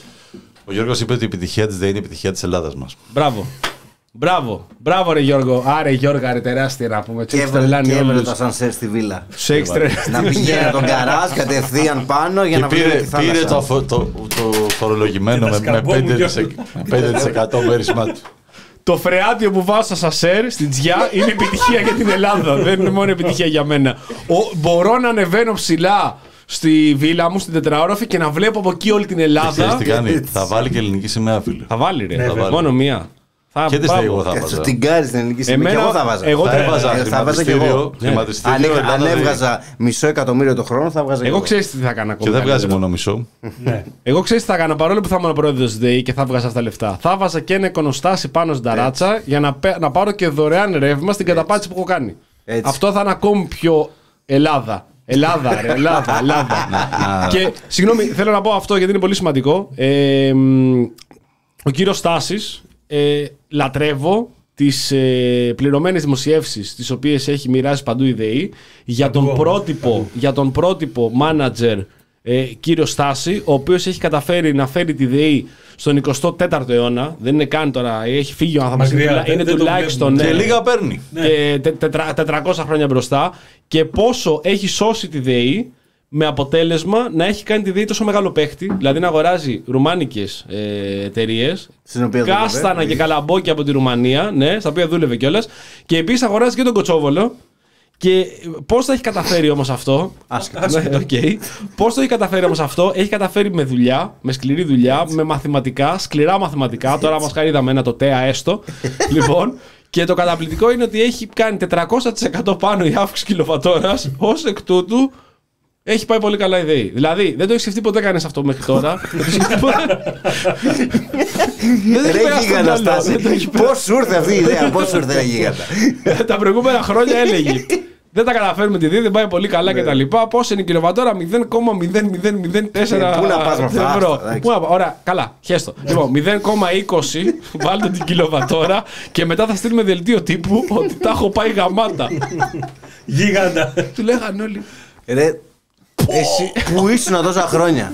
Πού ήσουν, αγόρι μου, εδώ πέρα να φτιάξει την εταιρεία αυτή που ήταν στους Φωτόπουλους και στους άλλους εκεί τους Αρκουδιάριδες? Άμα δεν σπάσεις αυγά, ομελέτα δεν κάνεις. Όχι, όχι. Παιδιά, δεν ήταν καταπληκτικό με το Φωτόπουλο που την πέφτανε όλοι και τα λοιπά για τα κάτι συσίτια τα οποία είχαν εκεί που τρώγανε, δίνανε κάτι κουπόνια για το φαγητό και βγαίνανε και λέγανε ότι ο Φωτόπουλος και οι υπόλοιποι τρώνε τα λεφτά. Πώς τον κιλοβατόρα 0,000 τώρα που δεν τα τρώνε ο Φωτόπουλος, είναι 0,25 κατά κέφαλο. Πάρτο. Έστω τέα. Μείον ένα, L. Το μεγάλο το L. Θα διδάσκεται αυτή. Παιδιά, αυτό είναι καταπληκτικό που γίνεται πραγματικά. Η κλοπή είναι unrelated. Αυτό που προηγουμένω. Όπως το διάβαζες, ξέρεις τι μου ήρθε? Η Ευγενία Μανολίδου διαβάζει αρχαία. Μάλακα. Είμαι λίγο αδύναμος μαθηματικά. Είμαι λίγο αδύναμος. Το 1,2 που είχα γράψει κατεύθυνση μπορεί να το πω αντιπεβαιώσω. Δεν θηρίο, έπιασε 1,2. Και το όνομα λάθος τώρα, Ζωζά. 2,2 την πρώτη φορά έχω δει Πανελλήνιες και την δεύτερη 1,2. Δεν είχες προσπαθήσει όσο καλά. Στο 2,2 λέω τι άλλο. Χαχέστο, άστο. 1,2. Οπότε δεν είμαι πολύ δυνατός. Παιδιά, μαθηματικά κατεύθυνση, τέτοια κάναμε, κάτι ολοκληρώματα κάναμε. Οπότε καταλαβαίνετε τώρα ότι εγώ αυτή τη στιγμή πρέπει να πληρώσω τον λογαριασμό βάσει αυτού. Το καταλάβαμε. Τη στιγμή που λες το πλήν, το λες παύλα. Καταλάβαμε. Δεν φταίω εγώ τώρα. Το κατάλαβα ότι είναι μείον, αλλά είπαμε το ρισκάρο. Οπότε είπα παύλα να είμαστε σίγουροι. Δεν πήρες το ρίσκο. Η παύλα ήταν το σίγουρο. Παύλα να το εντάξει. Θα πάρω το ρίσκο να διαλέξω όμως τιμολόγιο με το χρώμα και τι γίνει. Εγώ θα πω. Ποιο χρώμα να πάρω, θα μου πει ο άλλος. Εγώ πρώτα το κίτρινο. Φέρω το κίτρινο. Ό,τι γίνει, ό,τι βγει, ό,τι βγει, δεν με νοιάζει. Έχω τρελαθεί, έχω λεφτά, θα τους πω εγώ. Δεν έχω πρόβλημα. Θέλει να πάρει και το πλαίσιο, ο Στάσης. Να πάρω το κίτρινο, μα χρειαστεί. Εδώ ένας φίλος λέει: ο Ζάβαλος κάθε βράδυ προσεύχεται στο εικονοστάσι. Στο εικονοστάσι. Όταν τα λέγαμε για τον Γιώργο Στάση, είχαμε φύγει κι εμείς πολύ μπροστά και δεν ασχολούνταν κανένας. Αλλά τώρα που θα κάθεται να λύνετε διαφορικές εξώσεις, θα λέτε: άρε, Ζάβαλε, δίκιο είχες, ρε φίλε, δίκιο είχες. Και στη Τζιά, ξέρετε. Δεν φαινόταν τέτοια εκλοπή. Δεν φαινόταν τέτοια εκλοπή. Δεν φαινόταν, όχι. Δεν μύριζε, όχι. Όχι. Εντάξει, ο Ζάβαλος έχει ένστικτο και τα πιάνει νωρίς αυτά. Ναι. Μπορεί να μην είμαι δυνατός μαθηματικά, αλλά παύλα. Ξέρω πότε με κλέβουνε. Δηλαδή εκεί που όταν έρχεται ο λογαριασμός στις 4,5 χιλιάρικα, λέω αυτός μάλλον με κλέβει. Κοίτα να δεις που αυτός με κλέβει. Έδινε 1500 μέχρι τώρα. Δεν χρειάζεται να ξέρω καθόλου μαθηματικά. Σίγουρα με κλέβει αυτός. Αυτό είναι ένα από τα μεγαλύτερα σκάνδαλα τα οποία έχει γίνει τα τελευταία χρόνια. Δεν μιλάμε για τώρα μόνο, μιλάμε για τις ρήτρες αναπροσαρμογής, το κόστος της ενέργειας, όλα αυτά. Τα 100% του χρηματιστηρίου ενέργειας, το μείγμα και όλα τα υπόλοιπα είναι από τις μεγαλύτερες κλοπές. Yeah. Πιστεύω το σκάνδαλο του χρηματιστηρίου είναι τίποτα, είναι ψιλικατζίδικο μπροστά του. Συμφωνώ, γιατί στο χρηματιστήριο επέλεγες να παίξεις. Αν θες να παίξεις. Εντάξει, παίζαν όλοι, αλλά. Κορυδέψτε τον κόσμο. Τώρα δεν μπορείς. Ναι, τώρα δεν έχεις κάτι άλλο. Τώρα δεν μπορείς. Και επίσης, σκάνδαλο δεν είναι μόνο στην ενέργεια αυτές, είναι όλο αυτό που γίνεται με την ακρίβεια. Με τα σούπερ μάρκετ, με τη βενζίνη που δεν πέφτει, με όλο αυτό έχει τρομακτικά κέρδη. Έχουν οι εταιρείες. Τρομακτικά κέρδη. Και δεν είναι πληθωρισμός, αυτό είναι απληστία, όπως το λέγανε. Την τιμή την καθορίζει η ΔΕΗ. Και από εκεί και πέρα ακολουθούν όλοι οι υπόλοιποι. Στην οποία ο μεγαλύτερος έχει το 70% των ανθρώπων που ήταν νοικοκυριών και εταιρεών που είναι στη ΔΕΗ καθορίζει την τιμή, δηλαδή ο Στάσης συγκεκριμένα για να μπορεί να βάλει τα πλακάκια του στο μπάνιο, στα 80 μπάνια που έχει στην Τζιά. Και από κάτω ακολουθούν όλες οι υπόλοιπες εταιρείες, οι οποίες αυτή τη στιγμή, εδώ μεταξύ θέλω να πω ότι με την ρήτρα προσαρμογής, στο δικαστήριο που πήγε, όταν πήγε από κάποιους συλλόγους καταναλωτών, πήγε στο δικαστήριο και είπαν ότι αυτή η εξίσωση ήταν μια άλλη πιο απλή εξίσωση, πιο μικρή. Δεν είναι κατανοητή για να ξέρει ο καταναλωτής τι θα πληρώσει. Το δικαστήριο αποφάσισε ότι όχι, μια χαρά είναι η εξίσωση. Μια χαρά είναι και σου λέει: ωραία, αφού είναι μια χαρά, πάρτε πιο μεγάλη εξίσωση, έστω τέα, πάρτε το κατά κέφαλο. Να εξυπηρετήσει. Τι είναι να μείνει στην ιστορία το τέα. Έστω τέα. Εγώ θέλω να πω ότι αυτή η ιστορία με τους πολύχρωμους λογαριασμούς ίσως έχει εμπνευστεί από την εμβληματική φωτογραφία από Φλόρος και Μιλιώνης κάνοντας κοκοράκι με τις κοπέλες τους ντυμένες με πολύχρωμα μαγιό, ροζ, πορτοκαλί, μπλε, κόκκινα κτλ. Παρτάρουν στη Μύκονο έχοντας φάει 250 εκατομμύρια. Ναι. Από με δικηγόρο Βορίδη και Γρηγόρη Δημητριάδη. Έτσι, και είναι έξω κάνοντας τη ζωή την οποία κάνουν. Και αυτό είναι μια εμβληματική εικόνα για το που είμαστε, πώς πάμε και πόσο ωραία περνάμε σε αυτή τη χώρα. Πριν προχωρήσουμε, γιατί πρέπει να βγει και στο τηλέφωνο, θέλω να πω ότι αυτή τη στιγμή βλέπω στην εκπομπή, στο κανάλι του YouTube, ότι έχουμε χορηγούμενο που τρέχει dei.gr. Εκπληκτικό. Σε περίπτωση που ο Γιώργος Στάσης μας ακούει από την Τζιά αυτή τη στιγμή, γιατί έχει και ωραίο καιρό και μπορεί να έχει μείνει εκεί ο άνθρωπος, μπορεί να μας επικοινωνήσει μαζί μας, αν θέλει να μπει, να διαφημιστεί από την εταιρεία, να κάνουμε εμείς επειδή μια εξήγηση στους φίλους ακροατές τα χρώματα. Ναι. Να πούμε κόκκινο. Πιο αναλυτικά, ρε παιδί μου, και αν δεν πέσει και χρήμα μπόλικο στη διαφήμιση, θα ξαναδιαβάσω τα ολοκληρώματα και θα τη λύσω κιόλας την εξίσωση, άμα θέλει. Άμα όμως πρέπει να βάλει βαθιά το χέρι τσέπη του. Εμείς αυτή την εκπομπή μόνο καλά έχουμε πει για τον κύριο Στάση και τη ΔΕΗ. Ναι, τώρα μας ακούνε και είναι ΔΕΗ.gr, μόνο καλά. Δηλαδή, άμα θέλει, και άμα δεν θέλει η ΔΕΗ, μπορεί με τη Λινέως. Δεν θα πούμε, όχι. Στοίχημα και ενεργειακές εταιρείες παίζουν πλέον στη διαφήμιση. Οπότε... να έχουμε χορηγούς στοίχημαν, πρωτέργεια. Θα πάει τέλεια αυτό. Θα πάει πολύ καλά αυτό. Σου λέει 3.000 ο ένας, 3.000 ο άλλος. Εντάξει, μια χαρά. Σιγά τα λεφτά γι' αυτό. Ό,τι σας μείνει από το ρεύμα, παίξτε το στη ρουλέτα. Βάλτε το στο πόκερ. Ναι, όχι, εγώ είμαι μέσα. Να πάρουμε το τηλέφωνο. Να πάρουμε το τηλέφωνο, κάνει εισαγωγή με ποιον θα μιλήσουμε και τι θα συζητήσουμε και με ποια φρονμή. Ωραία. Κάτσε να συνδέσω και τον Bluetooth. Πολλές συντολές έδωσα. Θα τα πω, θα τα πούμε όλα. Τρέμει η θέση μου.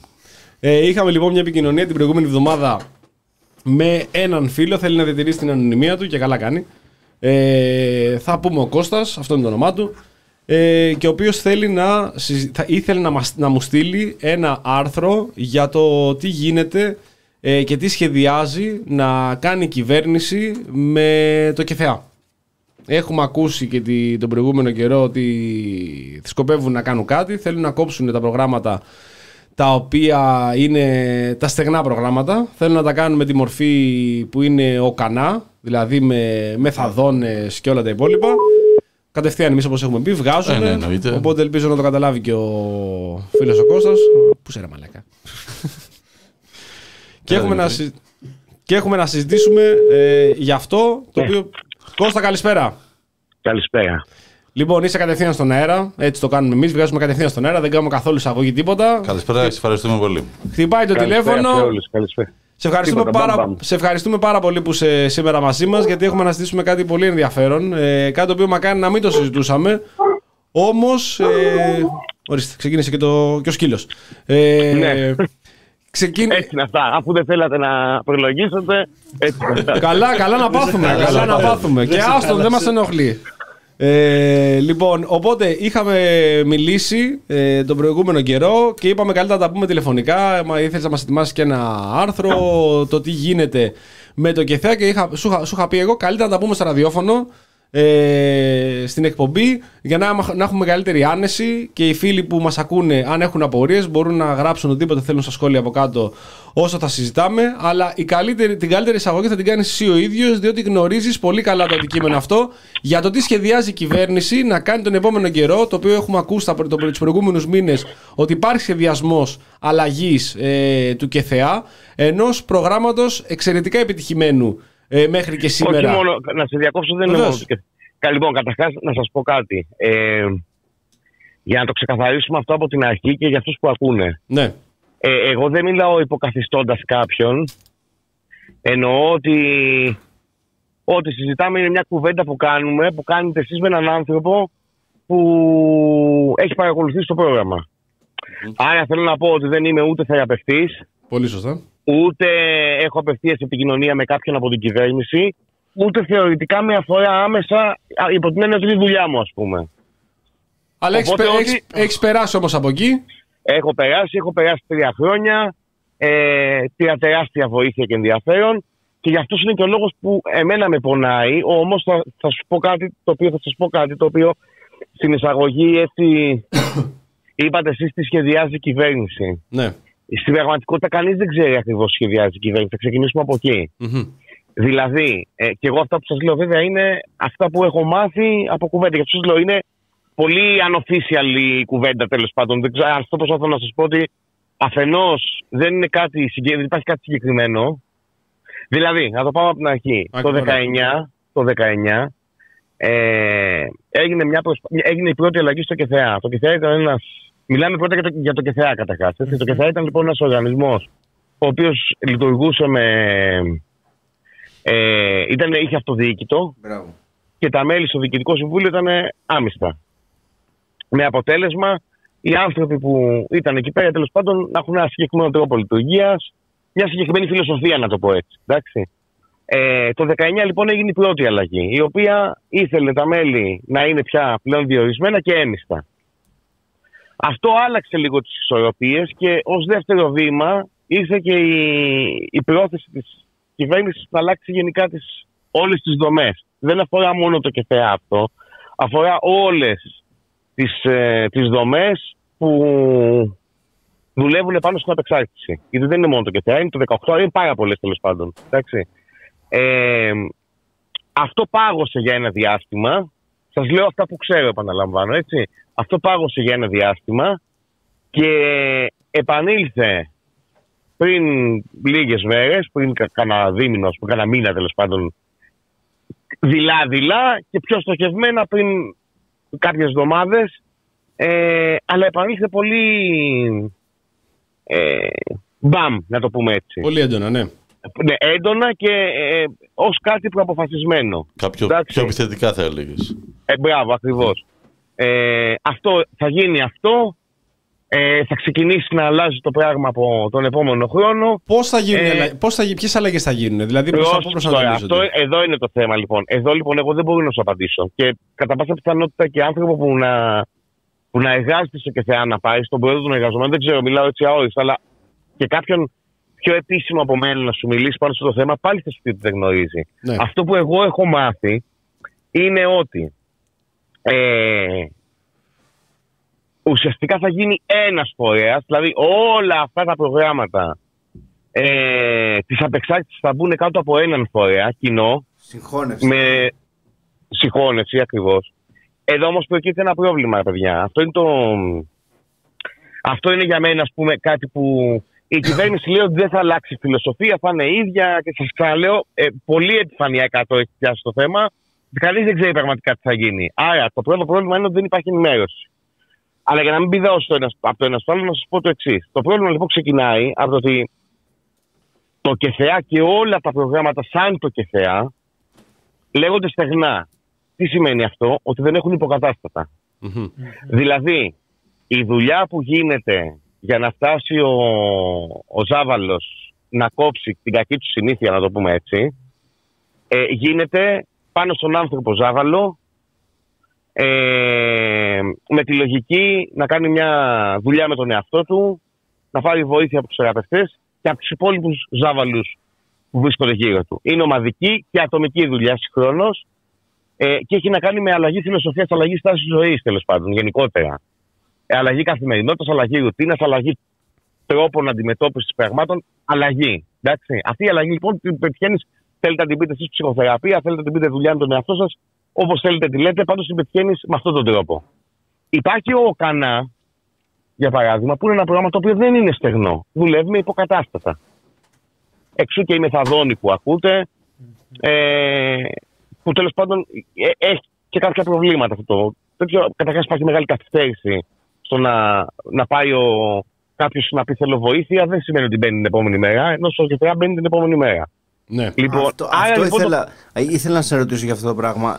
Στο ΚΕΘΕΑ και στα προγράμματα τα στεγνά, όπως τα λες, δεν υπάρχει αναμονή μεγάλη. Δεν υπάρχει αναμονή, όχι. Δεν υπάρχει αναμονή. Δεν υπάρχει αναμονή. Υπάρχουν πολλά διαφορετικά προγράμματα, δηλαδή υπάρχει πρόγραμμα που είναι για αυτούς που εργάζονται.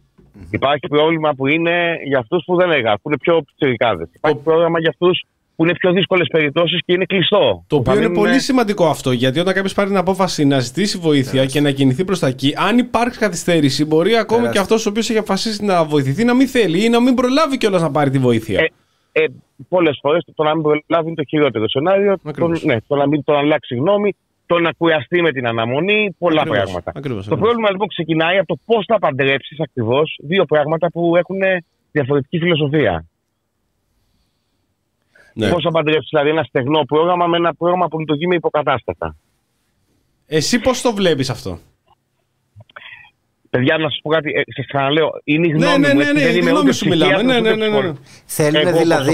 Θέλουν δηλαδή να μετατρέψουν το ΚΕΘΕΑ και τα άλλα προγράμματα από στεγνά σε μια φιλοσοφία όπως τον ΟΚΑΝΑ, αυτό καταλαβαίνεις? Δεν καταλαβαίνω αυτό. Αυτό είναι που φοβούνται όλοι. Ναι. Όσοι ασχολούνται με το θέμα, είτε επειδή τους μοιάζει, γιατί το πονάνε αυτό το πράγμα. Δηλαδή, εγώ εκτιμώ τη βοήθεια από πυριακή και με ενδιαφέρει. Ακριβώς. Και θεωρώ, παιδιά, πώς να σας το πω, ότι άνθρωποι των 1.000 ευρώ εργαζόμενοι σώζουν ζωές. 40 χρόνια. Είναι το λιγότερο που μπορεί να. Δηλαδή, το λιγότερο που θα μπορούσε να κάνει η κυβέρνηση, άλλο ένα πρόβλημα που υπάρχει, είναι ότι Όλο αυτό γίνεται χωρίς να έχει υπάρξει παραμικρή κουβέντα. Δηλαδή, θέλεις να φτιάξεις ένα πρόγραμμα καλύτερο.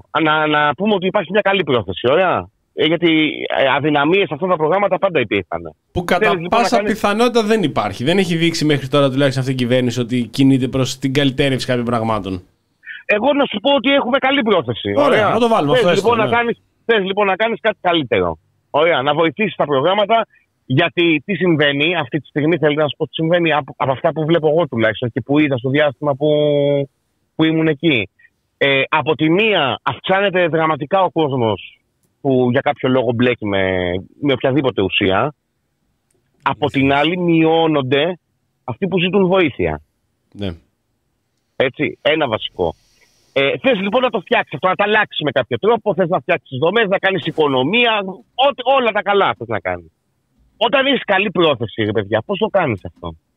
Πας, πιάνεις τους ανθρώπους που ασχολούνται με αυτό χρόνια, 10, 15 ο άλλος, 18 ο άλλος, 6 ο άλλος, το ξέρουν το αντικείμενο και κάνεις μια κουβέντα μαζί τους. Δεν ξέρω, μου φαίνεται πολύ παράξενο με αυτό. Όχι, καθόλου. Έτσι είναι το σωστό. Τους καλείς και από εκεί πέρα ανοίξεις ένα διάλογο για να δεις τις παθογένειες. Άντε λοιπόν να πεις εσύ ότι ρε παιδιά, δεν χρειάζεται να σας καλέσω.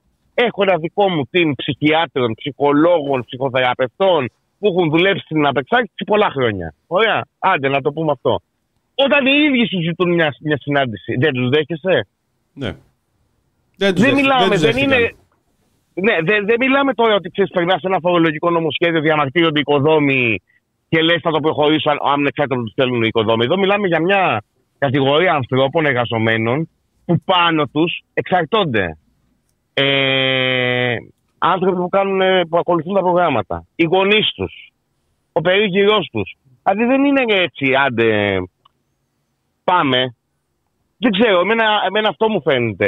Τέλος πάντων, άρα λοιπόν μπαίνουμε στη λογική ότι δεν έχει υπάρξει καμία επικοινωνία, τουλάχιστον από όσα ξέρω εγώ, ότι υπάρχει μια λογική να μπουν όλα σε ένα, αλλά κάπου υπάρχει μια κόντρα στις φιλοσοφίες, το στεγνόμετρο. Όταν λοιπόν με ρώτησες προηγουμένως για το αν εγώ σου είπα τι φοβάμαι, τι φοβούνται, ποια είναι η λογική τέλος πάντων που επικρατεί και η ανησυχία, είναι ότι όλο αυτό πάει σε ένα πρόγραμμα να μειωθεί, όχι απεξάρτησης, να μειωθεί η βλάβη. Να σας το πω έτσι. Αυτό είναι που ακούγεται ουσιαστικά. Δηλαδή αυτό το πρόγραμμα θα έχει μια λογική ο κόσμος να είναι πιο λειτουργικός. Ναι. Μέσα στα ναρκωτικά. Δηλαδή με λογική υποκατάστατου.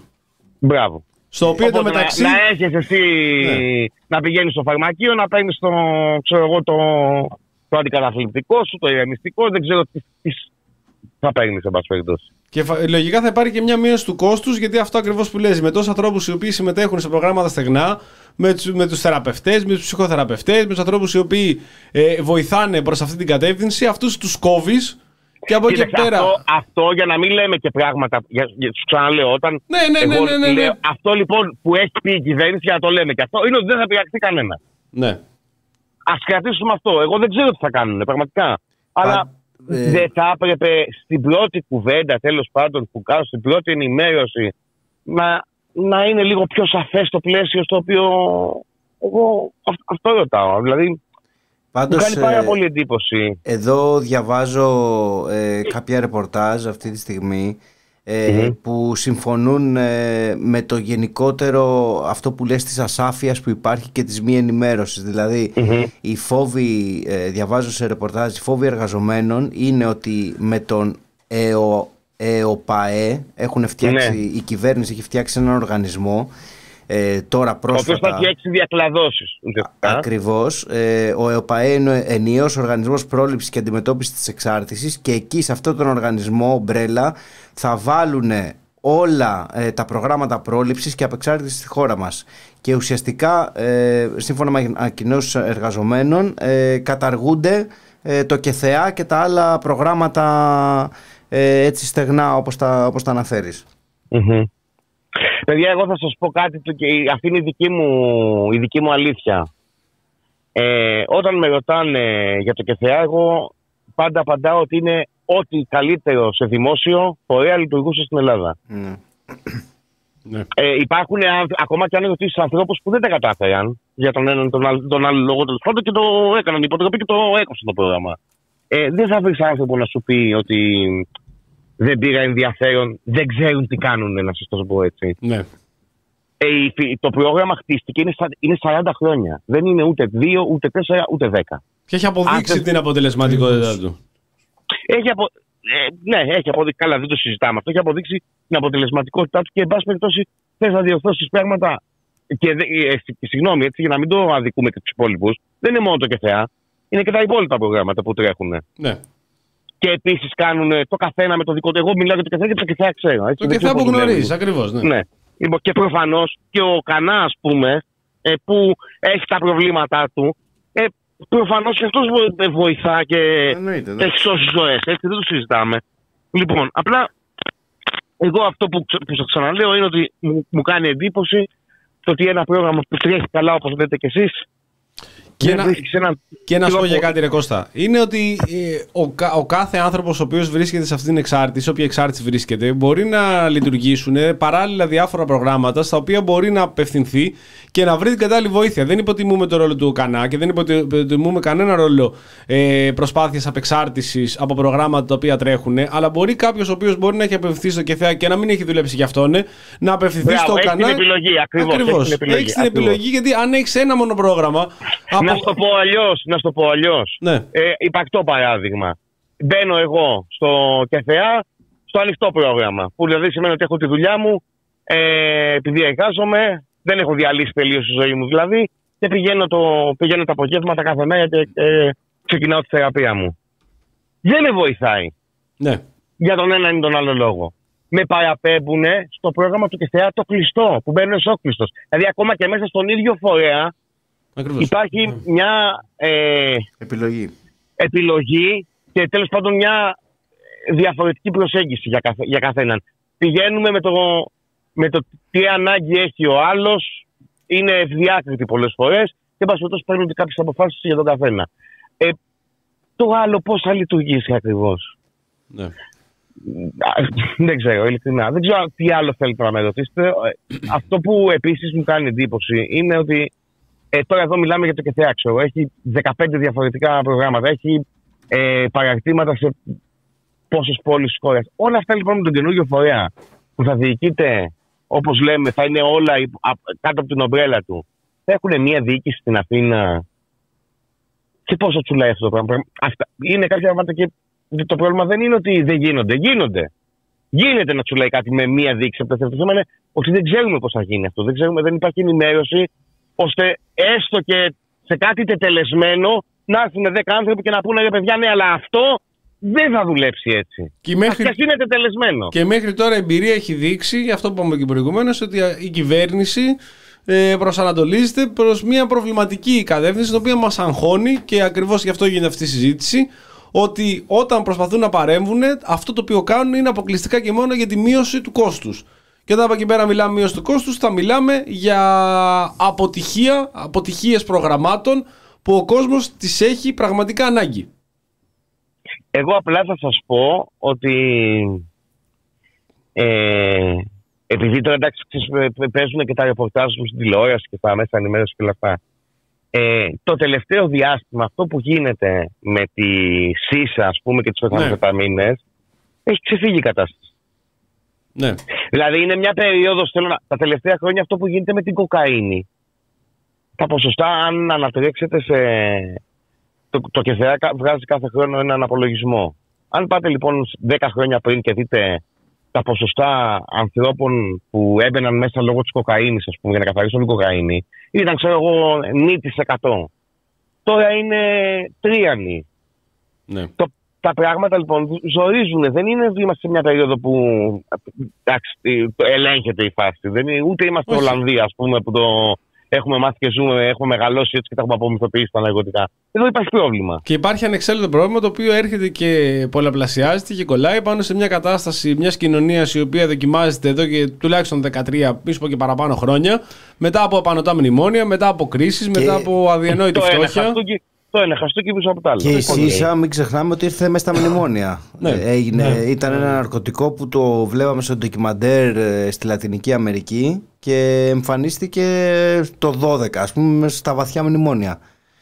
Και έχει φτάσει αυτή τη στιγμή σε μια κατάσταση στην οποία βλέπουμε και τώρα, αυτό λέγαμε και προηγουμένως με τον Κώστα στο τηλέφωνο, ότι τώρα υπάρχουν και πολλά μεγάλα sites τα οποία ανακαλύπτουν τον πρόβλημα των ναρκωτικών. Μας χάρη ένα παραδείγμα, το πρώτο θέμα, το οποίο τώρα ανακάλυψε ότι σε περιοχές κάτω στην Αθήνα, όπως είναι η Ιεροθέου, υπάρχει ένα σοβαρό πρόβλημα, διότι ένας Αυστραλός TikToker ήρθε, περπάτησε σε αυτόν τον δρόμο και είδε ότι υπάρχει πολύ μεγάλο πρόβλημα, διότι είναι από τους χειρότερους δρόμους στους οποίους είχε περπατήσει όλο τον κόσμο. Δηλαδή έπρεπε να έρθει ο Αυστραλός TikToker για να δούνε τι γίνεται πέριξ του παλιού κτηρίου του ΟΣΕ.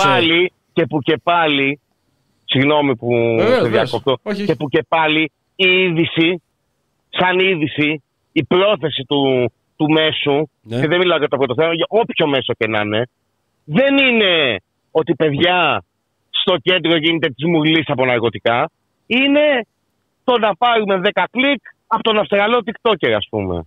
Δηλαδή, η στόχευση είναι ο Αυστραλός που ήρθε στην Ελλάδα και είπε «Μάνα μου, εδώ γίνεται της τρελής». Δεν είναι ότι, παιδιά, ήρθε ένας άνθρωπος και είδε το χάος που εσείς δεν βλέπετε κάθε μέρα ή που κάνετε και δεν βλέπετε. Κάνουν πως δεν βλέπουν. Αυτό δεν γίνεται, να περπατήσεις στο κέντρο και ειδικά εκεί που έχει μετακινηθεί η πιάτσα στην Ιεροθέου και πέριξε το ΣΕ και να μην το δεις. Δηλαδή, απλά δεν κοιτάς και θεωρείς ότι αυτό είναι ένα πρόβλημα το οποίο δεν απασχολεί εσένα, διότι εσύ δεν πρόκειται ποτέ να βρεθείς σε αυτή την κατάσταση. Όχι για τα μέσα, μιλάμε για τον υπόλοιπο κόσμο. Αλλά όταν βρίσκεσαι μπροστά σε αυτό το φάσμα, είναι πολύ εύκολο να βρεθεί όλος αυτός ο κόσμος. Γι' αυτό και έχουμε αυτή την αύξηση. Μου είπες και προηγουμένως πόσα κρούσματα καθημερινά βρίσκουν οι άνθρωποι που δουλεύουν μέσα σε αυτούς τους δρόμους και προσπαθούν να βοηθήσουν τον κόσμο που βρίσκεται εκεί. Δεν ξέρω, θέλω να σας πω κάτι. Δεν ξέρω τι εικόνα έχει ο καθένας, γιατί και εγώ είχα μια εικόνα. Έτσι. Δεν έχει νόημα να την αναλύσω. Δεν ξέρω τι εικόνα έχει ο καθένας σας για τον άνθρωπο που ζητάει βοήθεια από έναν. Καταρχάς, πρέπει να σας πω ότι από τις περιπτώσεις των ανθρώπων που ζητούν και από αυτούς που δεν ζητούν βοήθεια, είναι 1000 φορές πιο μάγκες, να το πω έτσι, αυτοί που ζητούν βοήθεια, γιατί σημαίνει ότι έχουν καταλάβει ότι υπάρχει πρόβλημα. Ναι. Ένα. Δεν ξέρω λοιπόν τι εικόνα έχει ο καθένας για τους ανθρώπους που βρίσκονται σε προγράμματα, αλλά αν κάποιοι θεωρούν ότι ο κόσμος που μιλάμε για το ΚΕΘΕΑ, ξέρω εγώ, για τον ΟΚΑΝΑ, είναι ο τελευταίος τροχός της αμάξης, παιδιά, είστε. Λάθος. Ναι. Όχι, είστε λάθος. Μιλάμε για ανθρώπους με καντάρια. Ναι. Μην πω κάτι άλλο, ας πούμε, που έχουν κάνει πράγματα στη ζωή τους και, εν πάση περιπτώσει, μπαίνεις μέσα σε ένα τέτοιο χώρο και λες, ρε φίλε, πώς γίνεται αυτός. Λοιπόν, δεν ξέρω τι εικόνα έχει ο καθένας, ας πούμε, δηλαδή και. Πως και απόδειξη είναι, για να μην λέμε, και δεν χρειάζεται να πούμε και περισσότερα, ότι ναρκωτικά υπάρχουν στη νυχτερινή ζωή, στην πολιτική. Δεν ξέρω, μη σας φάνηκε παράξενο ότι υπάρχουν ναρκωτικά στην πολιτική. Όχι, υπάρχουν ναρκωτικά στις πίστες, παντού υπάρχουν ναρκωτικά. Στις τράπεζες, στις διαφημιστικές, Μπράβο, τι σημαίνει λοιπόν. Τι κάνουμε, έχουμε κλείσει τα μάτια, ας πούμε. Ότι είναι οι 10 πρεζάκηδες που τους ονομάζουν και θα κλείσει το ΚΕΘΕΑ και κάτι έγινε, αλήθεια. Ή ότι δεν αφορά τους υπόλοιπους. Δηλαδή, για πήγαινε ρώτα τον πατέρα του Γιώργου, τον δικό μου τον πατέρα, τον πατέρα του Σάκη και της Κατερίνας. Περίμενε ποτέ ότι θα μπει σε αυτή. Κι όμως ήρθε σε αυτή τη θέση. Ακριβώς. Και πήρε άπειρη βοήθεια. Και δεν είναι μόνο, θέλετε να σας πω και κάτι άλλο, ρε παιδιά, για να καταλάβετε. Γιατί εγώ θέλω από όλα αυτά να σταθώ πιο πολύ στους ανθρώπους που είναι εκεί μέσα 14, 15, 12, 16 και 18 χρόνια και ενώ θα μπορούσαν να κάνουν πολύ διαφορετικά πράγματα στη ζωή τους, να δουλέψουν ως ψυχίατροι, να ανοίξουν ένα ιατρείο, ας πούμε. Ναι. Συνειδητά κάθονται εκεί. Σας το λέω εγώ με πλήρη γνώση. Τους λέω. Συνειδητά κάθονται εκεί, γιατί τους έχει γίνει δίωμα και τρόπο ζωής το να βοηθήσουν. Και πηγαίνουν σπίτι τους με σφιγμένα στομάχια. Ξέρεις τι είναι να δουλεύεις με έναν άνθρωπο και μια ομάδα 12 μήνες και 14 και να μαθαίνεις ότι την έκανε τη μαλακία. Τι νομίζετε, ότι δεν έχουν ή να ακούνε τις 1000 μίλιες δύσκολες ιστορίες του καθενός και τα σώψυχά του. Και το κάνουν για 800, 1000 και 1100 ευρώ. Δεν ξέρω πόσα διάολο παίρνουν. Αλλά τόσα είναι, τι νομίζετε. Πόσα θα είναι. Λοιπόν, για τόσα λεφτά λοιπόν μπαίνουν σε αυτή τη διαδικασία και δεν έχουμε το τάκ. Το τάκ. Να πούμε ρε παιδιά, ωραία, να δούμε πώς θα το φτιάξουμε αυτό το πράγμα, να δουλέψει καλύτερα. Ο Κώστας θέλει να κάνει ένα σχόλιο τελευταίο. Τίποτα, απλά να πούμε ότι και αυτές οι υπηρεσίες δεν είναι μόνο για ναρκωτικά, έτσι, είναι για αλκοόλ. Για τζόγο που υπάρχει τεράστιο, τεράστιο θέμα. Για διαδίκτυο, ακριβώς, τζόγο. Για τζόγο στο διαδίκτυο. Μιλάμε για ένα ευρύτατο φάσμα εθισμών που στη σύγχρονη εποχή, ειδικά ο τζόγος που είπε ο Γιάννης πριν, βλέπεις τώρα παιδιά, βλέπεις παιδιά 15, 16, 18 χρονών και είναι τόσο εύκολα, μπαίνουν στα site, παίζουνε, κάνουνε φρουτάκια όλη την ώρα, φρουτάκια. Εγώ που έχω θυσίσει στο χρηματιστήριο ενέργειας και το παρακολουθώ, υπάρχει κάπου ώρα να απευθυνθώ. Βλέπω τις τιμές από Προτέργα και ΔΕΗ. Ο Γιώργος Στάσης. Ο Γιώργος Στάσης θα μου βοηθήσει αυτό, μάλιστα. Εσύ, αν μπορέσεις να μας λύσεις το πόσο θα πληρώσω ρεύμα τον άλλο μήνα. Τώρα αυτό παλεύω. Αυτό παλεύω από την αρχή της εκπομπής. Νομίζω. Είμαι πολύ κοντά. Αν είσαι με πολύ το κοντά. ΤΕΑ έχει ένα θέμα. Με το ΤΕΑ, το έστω ΤΕΑ, δεν καταλαβαίνω, θα το λύσω γι' αυτό. Κώστα, ευχαριστούμε πάρα πολύ. Εγώ σας ευχαριστώ, παιδιά, και. Μακάρι όλο αυτό τέλος πάντων να βγει και λίγο παραπάνω προς τα έξω και από ανθρώπους που έχουν πιο θεσμικό ρόλο από μένα. Ακριβώς, γι' αυτό γίνεται αυτή η συζήτηση και θα τα ξαναπούμε σύντομα για ό,τι προκύψει. Είπαμε ότι είμαστε ανοιχτοί σε οτιδήποτε θες και θέλεις να επικοινωνηθείς αυτό το ζήτημα, μας στέλνεις. Γι' αυτό και είπαμε σήμερα να επικοινωνήσουμε και σε ευχαριστούμε πάρα πολύ γι' αυτό. Να είστε καλά, εγώ σας ευχαριστώ. Καλό βράδυ. Γεια σας, γεια. Θα ήθελα να συμπληρώσω εδώ ότι διάβαζα πρόσφατα κάποια στοιχεία από το παρατηρητήριο αυτοκτονιών. Ότι μετά το 2020 υπάρχει μια αυξητική τάση περίπου 25% στις αυτοκτονίες. Δηλαδή μια κοινωνία η οποία έχει αυτή τη τάση διαλύει και τις δομές στήριξης ανθρώπων που σε ένα βαθμό μπορεί αυτή η αύξηση να προέρχεται και από τέτοια ζητήματα, εθισμούς. Είναι επειδή πέφτουν στο μετρό συνέχεια και κλείνουν συνέχεια το τέτοιο. Ναι, δεν έχει κινήσει κανένα. Η επενδυτική βαθμίδα έχει. Η φίντς. Βουτάει από τα παράθυρα. Και ενώ έχουμε περάσει μια πανδημία, έτσι, που ο κόσμος κλείστηκε στα σπίτια του, ανέπτυξε λόγω του εγκλεισμού πάρα πολλές τάσεις αντίστοιχες, ανάλογες. Και υπάρχει μια τάση από την κυβέρνηση για τις κοινωνικές δομές να όλο και να υποβαθμίζονται και να απαξιώνονται. Κοίταξε, όσα μας είπε ο καλός φίλος, εγώ τα άκουσα πάρα πολύ προσεκτικά, δείχνουν την εικόνα της απόλυτης παρακμής, υπό την έννοια ότι δεν έχεις ουσιαστικά να πιαστείς από πουθενά. Για τους ανθρώπους οι οποίοι υποφέρουν από εξαρτήσεις, οι οργανισμοί όπως ο ΚΕΘΕΑ, σε μια χώρα στην οποία τουλάχιστον τα τελευταία 15 χρόνια η κρατική πρόνοια αποτελεί όνειρο θερινής νυχτός, ήταν όντως μια σανίδα σωτηρίας. Που ταυτόχρονα, θα πρέπει να το λέμε και αυτό, δεν σήμαινε την ίδια στιγμή και τη χρεοκοπία της οικογένειάς τους. Γιατί πάντα, και ειδικά όταν έχουμε να κάνουμε μια τέτοια κυβέρνηση, έτσι, την κοινωνική της αναλγησία και το αντικοινωνικό της πρόσημο είναι κάτι το οποίο το γνωρίζουμε. Το βλέπουμε σε κάθε έκφανση. Να προσθέσω κάτι σε αυτό το δίκτυο που λέμε τώρα. Είμαστε στην Ευρώπη, είμαστε η πιο χώρα με το μεγαλύτερο στρες. 71,8%, με δεύτερη Τουρκία με 71,2%. Θα πω το εξής, ότι έχοντας περάσει πριν από μερικά χρόνια, πριν την πανδημία, αν το θυμάμαι, από το κτίριο του ΟΚΑΝΑ δίπλα, ήταν μια εικόνα που και εμένα η αλήθεια είναι ότι μ' είχε σοκάρει. Είχα πάρα πολλά χρόνια να περάσω. Από παιδί μπορούσα να πω, και ως ενήλικα ήταν κάτι το οποίο μου δημιούργησε έτσι μια κατάσταση άγχους. Εκείνο το οποίο μπορούμε να πούμε ότι έχει συντελεστεί τα επόμενα χρόνια είναι η αντιμετώπιση των ανθρώπων που υποφέρουν από εξαρτήσεις σχεδόν κατά αποκλειστικότητα με αστυνομικούς όρους. Επιχειρήσεις σκούπα, στοχοποίηση, κανένα μέτρο πρόληψης. Ουσιαστικά, όπως μας είπε και ο φίλος, η λύση για τις ομάδες και τις κοινότητες εκείνες που πραγματικά έδιναν τα πάντα πρόσφεραν στο μέγιστο βαθμό είναι η σταδιακή συρρίκνωσή τους και από στελεχειακό δυναμικό και από οικονομικούς πόρους και εν τέλει το κλείσιμό τους. Εγώ νομίζω ότι ζούμε σε μια νέα Gotham City χωρίς τον Batman, με πάρα πολλούς ενδυνάμει Joker, δημιούργημα απόλυτο μιας κτηνόδους πολιτικής η οποία διαχειρίζεται τους ανθρώπους όχι μόνο ως αναλώσιμα προϊόντα για τους οποίους την επόμενη μέρα δεν τους ενδιαφέρει τίποτα, ούτε η οικογένεια που υπάρχει πίσω. Καλώς έκανε και το έθιξε αυτό το θέμα ο φίλος, γιατί τα πρόσωπα ίσως ο άνθρωπος που βλέπεις κάτω πεσμένο στον δρόμο και τον προσπερνάς έτσι. Έχει πατέρα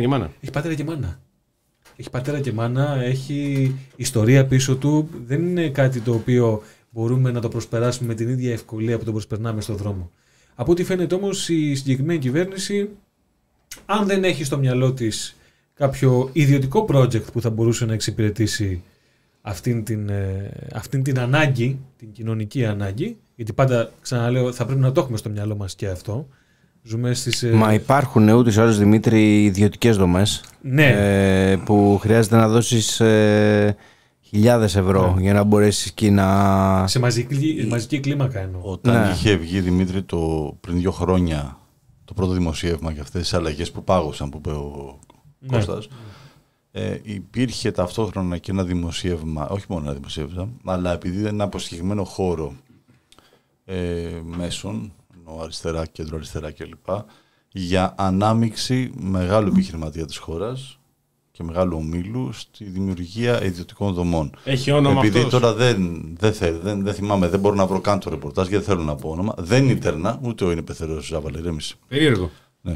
Αλλά είναι άλλος μεγάλος επιχειρηματίας, πολύ κοντά στην κυβέρνηση, 4-5 είναι, ο οποίος λέγανε ότι βρίσκεται πίσω από τέτοιες ρυθμίσεις για να αναλάβει με μια μεγάλη δυτική πρωτοβουλία. Να σου πω κάτι, ακόμα και δωρεάν να το κάνει κάποιος, είναι στερόβουλο, ρε παιδιά. Ναι. Δεν το κάνει για την ψυχή, ναι, της μάνας του. Και για την ψυχή της μάνας του να το κάνει, δηλαδή, είναι για την ψυχή της μάνας του. Δεν το κάνει για το κοινό καλό. Και το κάνει για να ξεπλύνει την εικόνα τους. Έχουμε δει ιστορίες, ξέρουμε, στην Κολομβία οι μεγάλοι εμπόροι κάνανε και τα αρφανοτροφία. Δηλαδή, okay, ναι, ναι. Ναι. Μπορεί να το πουλάς και να κάνεις, ναι, μετά και τη δομή για να το στηρίζεις. Δεν λέει, ναι, κάτι. Αυτές οι τόσο ευαίσθητες δομές θα πρέπει να είναι, αν όχι κατά αποκλειστικότητα στο κράτος, θα πρέπει να είναι σε πολύ μεγάλο ποσοστό ελεγχόμενες από το κράτος. Να έχει το κράτος την κοινωνική ευσυνειδησία και να βάζει τους ανθρώπους αυτούς που θέλουν να ζητήσουν βοήθεια, να τους αγκαλιάζει και να τους βάζει δωρεάν σε προγράμματα τέτοια για να μπορούν να θεραπευτούν.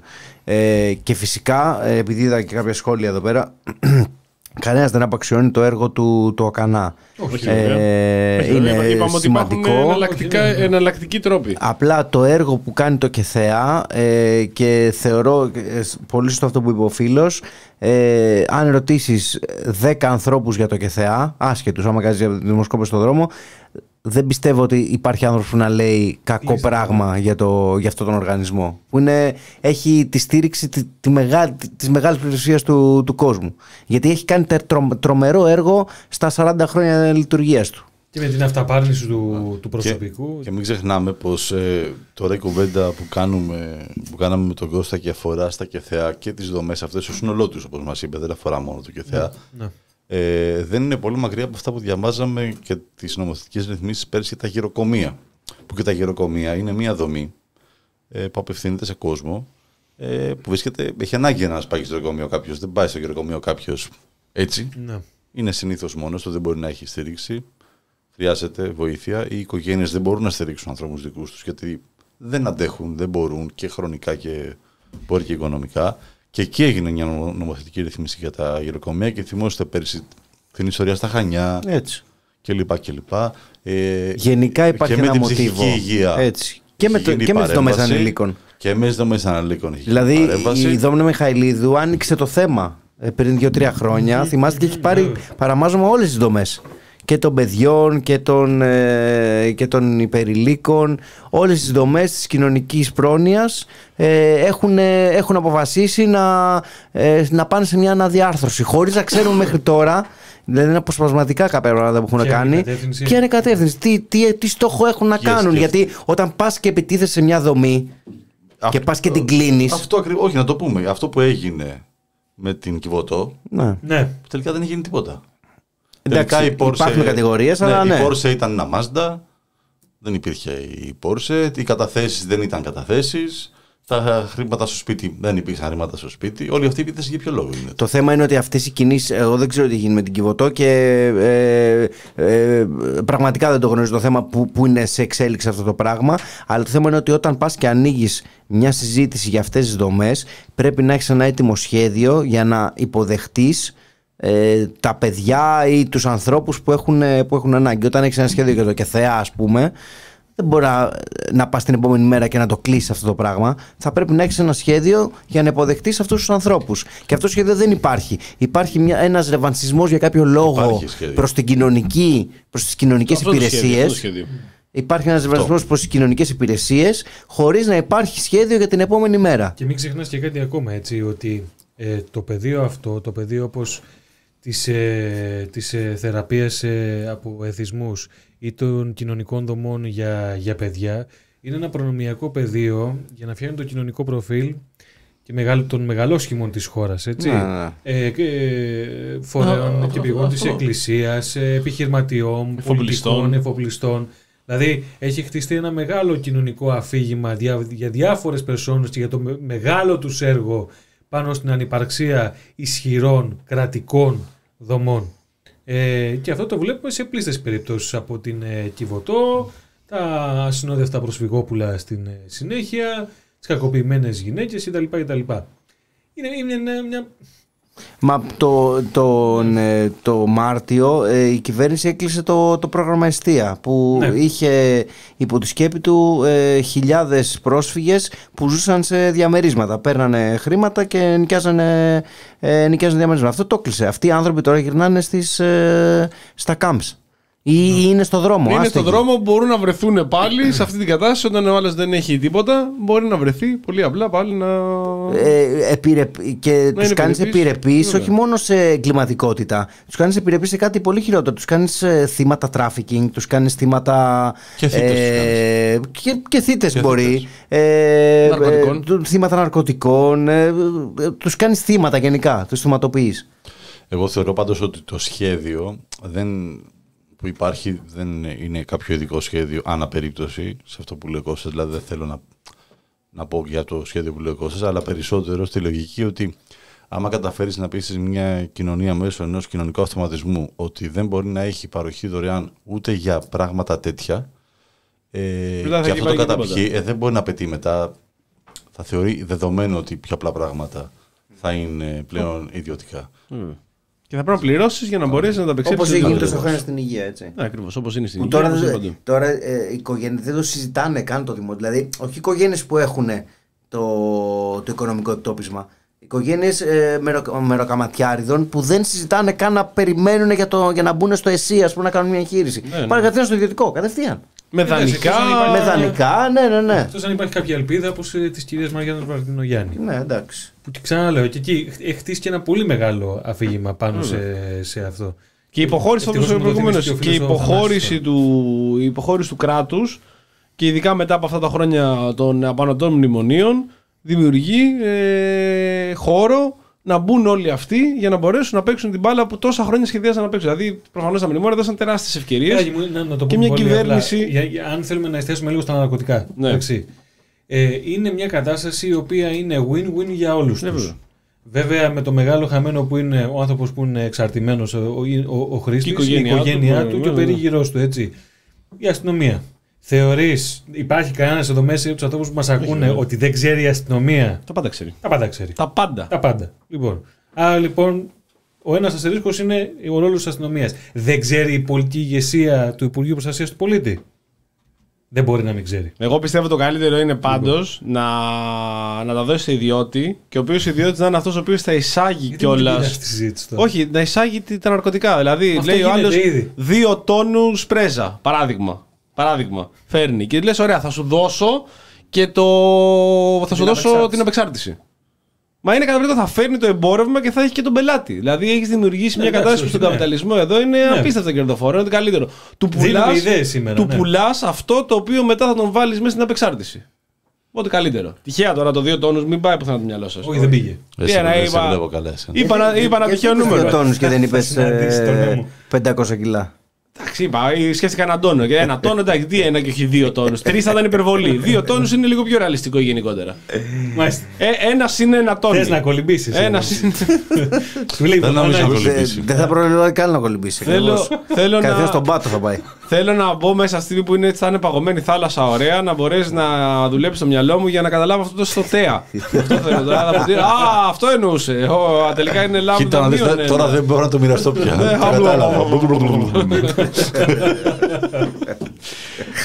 Μια και λέμε ευχάριστα πράγματα, θέλω να πω μια και λέμε ευχάριστα πράγματα. Θέλω ένα σχόλιο για γρήγορο για θάνατο Χένρι Κίσινγκερ. Είναι αγαπημένος το σίγουρα του Δημήτρη Κούλαλη, ο οποίος έχει διαβάσει όλα τα βιβλία του, τα άπαντα. Δεν το σήκωνε ο Κίσινγκερ. Ψύχρεμο με εξώφυλλο ο Rolling Stones, δηλαδή και οι ίδιοι Αμερικάνοι, ότι πέθανε ο εγκληματίας πολέμου και ο άνθρωπος τον οποίο λατρεύαν όλες οι κυρίαρχες τάξεις της Αμερικής. Καλά, αλήθεια είναι. Είναι αλήθεια, το οποίο έχει πολύ πλάκα το μεταξύ ότι το γράφει αυτόν ο Rolling Stones. Το λένε οι Αμερικάνοι, έχουν βγει πόσα βιβλία. Περιμέναν οι άλλοι, είχαν ετοιμάσει βιβλίο εδώ και 15 χρόνια και περιμέναν τη μέρα. Περιμένω τη μέρα που θα πεθάνει για να το βγάλουν. Ναι, ρε μαλάκα, γιατί τους θα χάνει θέμα. Λοιπόν, και υπήρχαν εδώ στην Ελλάδα άνθρωποι οι οποίοι λέγανε. Βρήκανε μέχρι τη φωτογραφία του Κίσινγκερ από όταν ήταν νεότερος για να συγκριθούν μαζί του. Λέμε πολύ χαρακτηριστικά το παράδειγμα του κυρίου Χρήστου Χωμενίδη, ο οποίος έλεγε ότι του μοιάζει κιόλας, του λέγανε ότι τους μοιάζει. Και αυτό το βρίσκω καλό. Ναι, το βρίσκω καλό.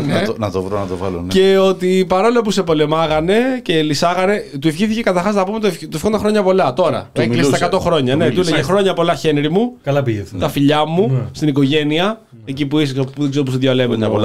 Ο Χένρι. Στη Νέα Υόρκη, ναι. Και ότι παρόλο που σε πολεμάνε και λυσάνε όλοι αυτοί εκεί οι ψωμολύσεις, να πούμε, είσαι καταπληκτικός, είσαι τεράστιος.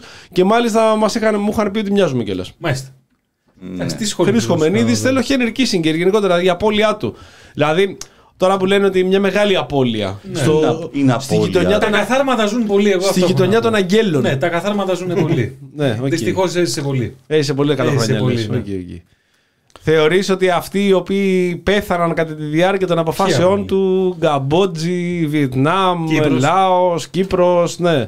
Είπα τα πιο μακριά για να μείνω πιο κοντά. Όχι, το έχουμε δίπλα μας. Γιατί να πηγαίνουμε αλλού. Εντάξει, ο άνθρωπος νομίζω ότι δεν υπήρχε δικτατορία στη Λατινική Αμερική που να μην τη στήριξε. Δεν νομίζω ότι δεν υπήρχαν βασανιστές που να μην εκπαίδευσε και να μην τους έσφιξε το. Ο ίδιος εκπαίδευσε. Όχι, εντάξει, είχε μολύσει τα σκυλιά του. Α, εντάξει, εκεί. Λοιπόν, και το τρανό παράδειγμα για το πώς ουσιαστικά έγινε η διχοτόμηση της Κύπρου χωρίς να το πάρουν μυρουδιά τα ενελάδη σκυλιά του, καταλαβαίνεις ότι. Να δεν το πήραν χαμπάρι. Εντάξει, τέλος πάντων. Έζησε πολύ. Αυτό. Έζησε πολύ. Κώστα, θες να κάνεις κάποιο σχόλιο? Έχεις παρακολουθήσει το έργο του, θα αφήσεις παρακαταθήκη? Έχει αφήσει παρακαταθήκη όλα αυτά τα χρόνια. Εντάξει, έχω διαβάσει το βιβλίο που έχει γράψει για την Κίνα. Το γράψε πριν κάνα 10 χρόνια. On China. Εντάξει, σαν θεωρητικός ο Κίσινγκερ ήταν της ρεαλιστικής σχολής, ήταν από τους πιο σημαντικούς καθηγητές, ας πούμε. Και έχει γράψει για τον τομέα αυτό της ρεαλιστικής σχολής σημαντικά έργα, αλλά δεν πιστεύω ότι υπάρχει Έλληνας σε αυτόν τον κόσμο που πραγματικά μπορεί να αγαπά ή να εκτιμάσουμε τον Κίσινγκερ. Είδες που υπήρξε τελικά. Ναι, στο βιβλίο του Παπαχελά που έβγαλε για το Κυπριακό και για τη Χούντα, που έχει κάνει μια πολύ καλή έρευνα για το ρόλο του Κίσινγκερ στο Κυπριακό, έχει μέσα διάλογο του Κίσινγκερ που τον έχει πάρει από αποχαρακτηρισμένα αρχεία, που λέει ο Κίσινγκερ ότι δεν βλέπω κανένα λόγο κατά τη διάρκεια της πρώτης εισβολής, δεν βλέπω κανένα λόγο γιατί η Τουρκία να μην κατέχει το 1/3 της Κύπρου. Το λέει αυτό σε συνάντηση στο Λευκό Οίκο παρόντος του Προέδρου τότε του Νίξον. Επομένως έπαιξε έναν πολύ σημαντικό ρόλο στο Κυπριακό. Ουσιαστικά έκλεισε το μάτι τότε στον Ετζεβίτ να κάνει την εισβολή στην Κύπρο, και την πρώτη και τη δεύτερη εισβολή. Δεν πήρε στα σοβαρά τις πληροφορίες που υπήρχαν ότι όντως θα δημιουργηθεί θερμό επεισόδιο μεταξύ Ελλάδας και Τουρκίας, και άφησε τελείως ελεύθερη την Τουρκία να επέμβει. Ήτανε οι ντόπιοι εδώ πέρα πολιτικοί δικτάτορες και χουντέοι, ήτανε απευθείας όργανα του Κίσινγκερ και του State Department τότε, και της CIA, που ελεγχόταν τότε από το State Department. Οπότε δεν μπορώ να καταλάβω γιατί ένας Έλληνας πραγματικά, αφήνω έξω την Καμπότζη, αφήνω έξω τη Λατινική Αμερική, όπως είπε και ο Δημήτρης, είναι τελείως δίπλα μας αυτά που έγιναν, δεν μπορώ να καταλάβω γιατί να συμπαθεί κάποιος αυτόν τον άνθρωπο σαν πολιτικό, έτσι, όχι σαν... Ναι, σαν άνθρωπο δεν νομίζω ο Χωμενίδης να γνώρισε τον Κίσινγκερ. Σαν πανεπιστημιακό, ας πούμε. Ούτε και εμείς το γνωρίζουμε. Πολύ καλό παιδί, έξω καρδιά. Και επειδή, ξέρεις, αυτοί οι εφημισμοί πολλές φορές, πολλές φορές εμένα με ενοχλούν. Δεν ήταν αμφιλεγόμενη προσωπικότητα. Το αμφιλεγόμενο είναι αυτό, ναι. Όταν λες κάποιος είναι πλούσιος, ναι. Ναι. Όταν είναι πλούσιος κάποιος και είναι τρελός, δεν λες είναι τρελός, είναι κεντρικός. Ναι. Κάπως έτσι, οπότε και αυτός, ναι, λες, ναι, είναι αμφιλεγόμενη προσωπικότητα. Ήταν κάθαρμα. Ναι. Σε αυτό που είπε ο Κώστας σχετικά με τους χουντέους, στο βιβλίο του Παπαχελά, το σκοτεινό δωμάτιο, έχει πραγματικά τεράστιο ενδιαφέρον. Παρένθεση. Ο Παπαχελάς ξεπλένει με τον Γάντι τον Καραμαλή. Εντάξει, εντάξει, λοιπόν, έχει τεράστιο ενδιαφέρον να καθίσει κανείς να διαβάσει την απομαγνητοφώνηση του Πολεμικού Συμβουλίου μετά την εισβολή. Δεν είναι ολόκληρη η απομαγνητοφώνηση, είναι ένα μέρος της απομαγνητοφώνησης, της μαγνητοφώνησης μάλλον, αλλά έχει πραγματικά τεράστιο ενδιαφέρον για να δει λίγο και το στρατηγικό βάθος της ελληνικής δικτατορίας εκείνο το διάστημα. Δηλαδή σε επιχειρησιακό επίπεδο από ένα σημείο και έπειτα. Και επειδή το βιβλίο σου έχει και QR code πάνω, ναι, και μπορείς να το ακούσεις κιόλας, είναι τρομερό να ακούσεις το πόσο άσχετοι, ναι, και κλόουν άνθρωποι κυβέρνησαν εκείνη, είχαμε την ατυχία να κυβερνούν τη χώρα εκείνη την περίοδο. Τους ακούς δηλαδή και προετοιμάζουν, ας πούμε, τι θα κάνουμε μετά την εισβολή, και είναι, λες, είναι αδιανόητα αυτά που ακούς, ας πούμε. Και βέβαια έχει μέσα και ο Παπαχελάς μια μαρτυρία που μιλάει για το τελευταίο τηλέφωνο που πήρε ο Ιωαννίδης στο σπίτι του, και ουσιαστικά μετά από αυτό είπε ότι δεν μπορώ να κάνουμε τίποτα για την Κύπρο, έχει τελειώσει. Και ο Παπαχελάς ισχυρίζεται, επειδή έχει μιλήσει με τον κύκλο του Ιωαννίδη και τον πιο στενό του συνεργάτη τότε, ότι στο τηλέφωνο αυτό, και όταν το έκλεισε είπε ότι έχει κλείσει η περίπτωση της Κύπρου, τη χάσαμε, ότι στο τηλέφωνο αυτό ήταν η αστρολόγος του. Και είναι κατά 99% βέβαιος, δεν ήταν κανένας πράκτορας CIA, δεν ήταν κανένας από το State Department στο τηλέφωνο, και ότι ήταν η αστρολόγος του. Μάλιστα. Όταν δηλαδή, τώρα που τα κάνει ο Αργεντινός Πρόεδρος, εμείς τα έχουμε, ναι, κάνει πόσα χρόνια πριν. Ναι. Ελλάδα ρε μπροστά. Μήπως είναι η αδερφή του. Για να καταλάβουμε λίγο, πέρα από τα βασανιστήρια, πέρα από το πόσο αντιδημοκρατική ήταν, πέρα από τον φασίστες, πέρα από τον όργανο των Αμερικανών, ήταν και τυποτένη και σούργελα τελείως. Σου λέω, το ανακοινωθέν αυτό, δηλαδή το Πολεμικό Συμβούλιο, γιατί εγώ το διάβασα φέτος το καλοκαίρι, δεν πίστευα αυτά που διάβαζα. Λέω, δεν μπορεί. Υποτίθεται, ρε παιδί μου, εντάξει, ο στρατός με το ρόλο του που έπαιξε με τα πολεμικά, αλλά όπως συζητούσα και με έναν πολύ καλό φίλο εχθές, θα πρέπει να έχουμε στο μυαλό μας ότι οι άνθρωποι αυτοί ήταν όντως αγράμματοι, οι περισσότεροι, οι οποίοι ήταν αγροτόπεδα, που μέσα στα πλαίσια της στολής και με την εθνικοφροσύνη ως κολυμβήθρα του Σιλοάμ, μπόρεσαν και αναρριχήθηκαν, με το βρώμικο ρόλο φυσικά που έπαιξαν και κατά τη διάρκεια του εμφυλίου περισσότεροι από αυτούς, στην ηγεσία του στρατού. Ορίστε, κάναμε και μια πρόταση για βιβλίο λοιπόν. Την έχουμε ξανακάνει νομίζω βέβαια, αλλά τώρα με έχετε την τριγκάρι, θα το πάρω και εγώ αυτό το βιβλίο. Όχι, είναι πολύ καλή έρευνα. Γιατί αυτό το βιβλίο το οποίο παλεύω να διαβάζω δεν έχει πάει καλά μέχρι τώρα, οπότε θα ασχοληθούμε λίγο με το Κυπριακό. Ας το λύσουμε και αυτό επιτέλους, να διαβάσουμε και αυτό το μάθημα. Αξίζει πραγματικά να, αν μπει κανείς κάποιος στη διαδικασία να διαβάσει για την περίοδο και ο τόμος από τη σύγχρονη εποχή. 1967-1974. Όχι. Ψυχογειό να πούμε. Καλά, εντάξει, γιατί του Παπαχελά που είπα τι ήταν τη σύγχρονη εποχής. Λοιπόν, αξίζει πραγματικά. Έχει πάρα πολύ υλικό μέσα να δεις και ξέρω ότι την επιμέλεια έχει κάνει και ο Κώστας Κουλαρίκος που είναι πραγματικά ένας πολύ καλός ιστορικός. Για ξαναπες αυτό. Φέρνει το έχω εδώ. Θα μας το στείλεις, θα μας το πει. Να σου πω, φίλε. Παρακαλώ, φίλε. Με ποιον είχαμε την περασμένη εβδομάδα κόντρα ως χώρα, ως κράτος? Εμείς. Με ποια είχαμε? Με το Σούνακ. Α, με το Σούνακ, ναι. Λοιπόν, τι έγινε σήμερα? Τι έγινε, Γιάννη? Λοιπόν, επειδή κανείς δεν μπορεί να τα βάζει με τον Κυριάκο Μητσοτάκη και με την άβρα αυτής της οικογένειας. Ναι. Φόβη για χειρότερο Τσερνόμπιλ, διαρροή πυρικών σε εργοστάσια της Βρετανίας. Υπέροχο. Ας πρόσεχαν. Λίγες μέρες μετά. Ας πρόσεχαν. Μπούκωνε τώρα. Πήγε ο άλλος τώρα και γυρνάει και λέει: δεν θα βρεθώ με τον Μητσοτάκη. Τι έπαθες εσύ τώρα? Ψύχρεμο σχόλιο. Σε έφαγε η πολιτική ορθότητα. Όχι, εντάξει. Απλά τις προάλλες. Μπούκωνε τώρα ραδιενέργεια. Ραδιενέργεια έχουν οι άνθρωποι. Ραδιενέργεια. Νόμιζε θα τη βγάλει.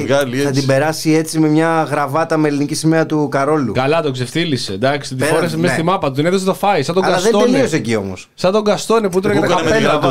Του έδωσε τη γραβάτα να τη φάει. Τι ήταν αυτό τώρα, δηλαδή πώς τον ξεφτύλισε έτσι? Ο Κυριάκος πάντως μπράβο του ρε παιδιά. Μπράβο του. Πήγε εκεί πέρα και τους ξεμπρό. Τώρα δηλαδή σκέφτονται να αρχίζουν να στέλνουν τα μάρμαρα πίσω. Ένα προς ένα, ναι, τίποτα. Να πούμε πάλι ότι συνεχίζουν μετά από σχεδόν 2 εβδομάδες και οι ψηφοφόροι του Μητσοτάκη βρίσκονται σε απόλυτο παροξισμό. Επειδή έχω μπει σε διάφορες τις ομάδες που γυρνάνε και ο άλλος έγραφε. Είχε γίνει αποκόλληση, αυτή ήταν η ανάρτηση. Είχε γίνει αποκόλληση τη ζωοφόρου στον Παρθενώνα και γίνανε πολλές ζημιές. Αυτό όπως σας το λέω, δεν έγραψε κάτι άλλο. Και από κάτω λέγανε ναι. Και μετά ήταν και κάτι θιάδες που στέλνανε καρδούλες και τρεντάφυλλα και ένα καλημέρα, καλό καφεδάκο. Αλλά. Είχε γίνει αποκόλληση, όντως. Παιδιά... Είχε γίνει αποκόλληση, κύριε Πάνο. Ο ορισμός της αποκόλλησης. Βρίσκονται σε παροξισμό και επειδή δεν έχουν ιδέα τι ακριβώς έχει γίνει, απλά τώρα διαβάζουν αυτά τα οποία είχαν γίνει. Γιατί μέχρι τώρα, άμα το συζήτηκα και σου λέγα τώρα με τη Μελίνα Μερκούριο, οι Πασόκοι τα λένε αυτά. Τώρα που το έχουν σηκώσει για ό,τι έγινε τελικά εκείνες τις μέρες, βρίσκονται αυτή τη στιγμή στην πρώτη γραμμή. Και δηλαδή, άσου ελεύθερους να περάσουν τη μάχη και ό,τι δεν κατάφερε ο Χίτλερ, το καταφέρουν μόνοι τους αυτοί τώρα. Και μετά ο Θεός βοηθός, φίλε. Ναι, και μετά εντάξει, άστο τώρα. Θα μπουκάρουν μέσα. Από ένα μάρμαρο στην πλάτη. Ναι, το μόνο το μάρμαρο, το Big Ben θα ξεκολλήσουν με τα χέρια τους. Καλημέρα, καλό καφεδάκο και θα βγάζω τον Big Ben. Καλημέρα, κύριε Γιώργο. Της παράστασης του λίθου 3 της νότιας ζωοφόρου του Παρθενώνα το καλοκαίρι του 1800.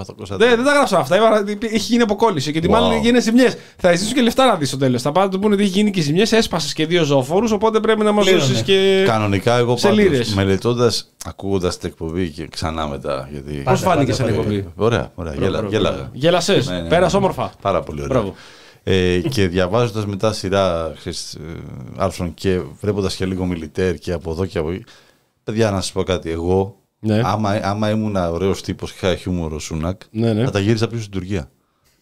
Αυτό που πάμε και στην προηγούμενη. Ο κύριος έλεγε τους Τούρκους πλήρωσε. Ναι. Τα δίνουμε πίσω και βρείτε τα με τον κύριο Ερντογάν. Βρείτε τα. Ακριβώς. Θα δώσετε νικά. Εμείς, άμα θέλετε να το κάνουμε σωστά. Αφού συνέχεια της Οθωμανικής Αυτοκρατορίας είναι το κράτος της Τουρκίας, θα τα επιστρέψουμε εκεί από όπου αγοράστηκαν. Δεν θέλουμε χρήματα γιατί είμαστε και ωραίοι. Βρείτε τα τώρα να δούμε πώς θα το φτιάξετε. Ναι, εντάξει. Και λύστε το τώρα. Πότε έρχεται ο κύριο Ντογάν? Αύριο Θεσσαλονίκη. Αλλά πάντως θέλω να μείνουμε σε αυτό. Ο Κυριάκος τους δίκασε. Τους δίκασε. Θέλω το σχόλιο σου, γιατί την προηγούμενη εβδομάδα δεν ήσουν εδώ πέρα μαζί μας. Όχι, τους δίκασε πραγματικά. Δεν το περιμένανε. Όχι, δεν το περιμένανε, τους ήρθε από εκεί. Στην κυριολεξία το περιμένανε, είχαν συμφωνήσει να μην το πούν αυτό. Μια αυτοκρατορία. Και ξεκίνησε να πέφτει αυτή η αυτοκρατορία. Η αυτοκρατορία ξεκίνησε να πέφτει τότε, επειδή ήξεραν να προλάβουν. Έτσι. Μην τους ρίξει ο Μητσοτάκης το 2000. Αυτό είναι. Ήρθε ένας Κυριάκος, είπανε. Οποιαδήποτε στιγμή. Όχι, θα γίνει η δουλειά αυτό τώρα. Η αστρολόγος ο Σούνακ την πήρε τηλέφωνο και λέει μα την Γκάλη, είναι κινηδός αυτός την εκεί. Αυτό το ήταν άρθρο του εφημερίδα, ότι έχει τριγμούς η Βρετανική Αυτοκρατορία. Και να σου πω τώρα κάτι τροφή για σκέψη.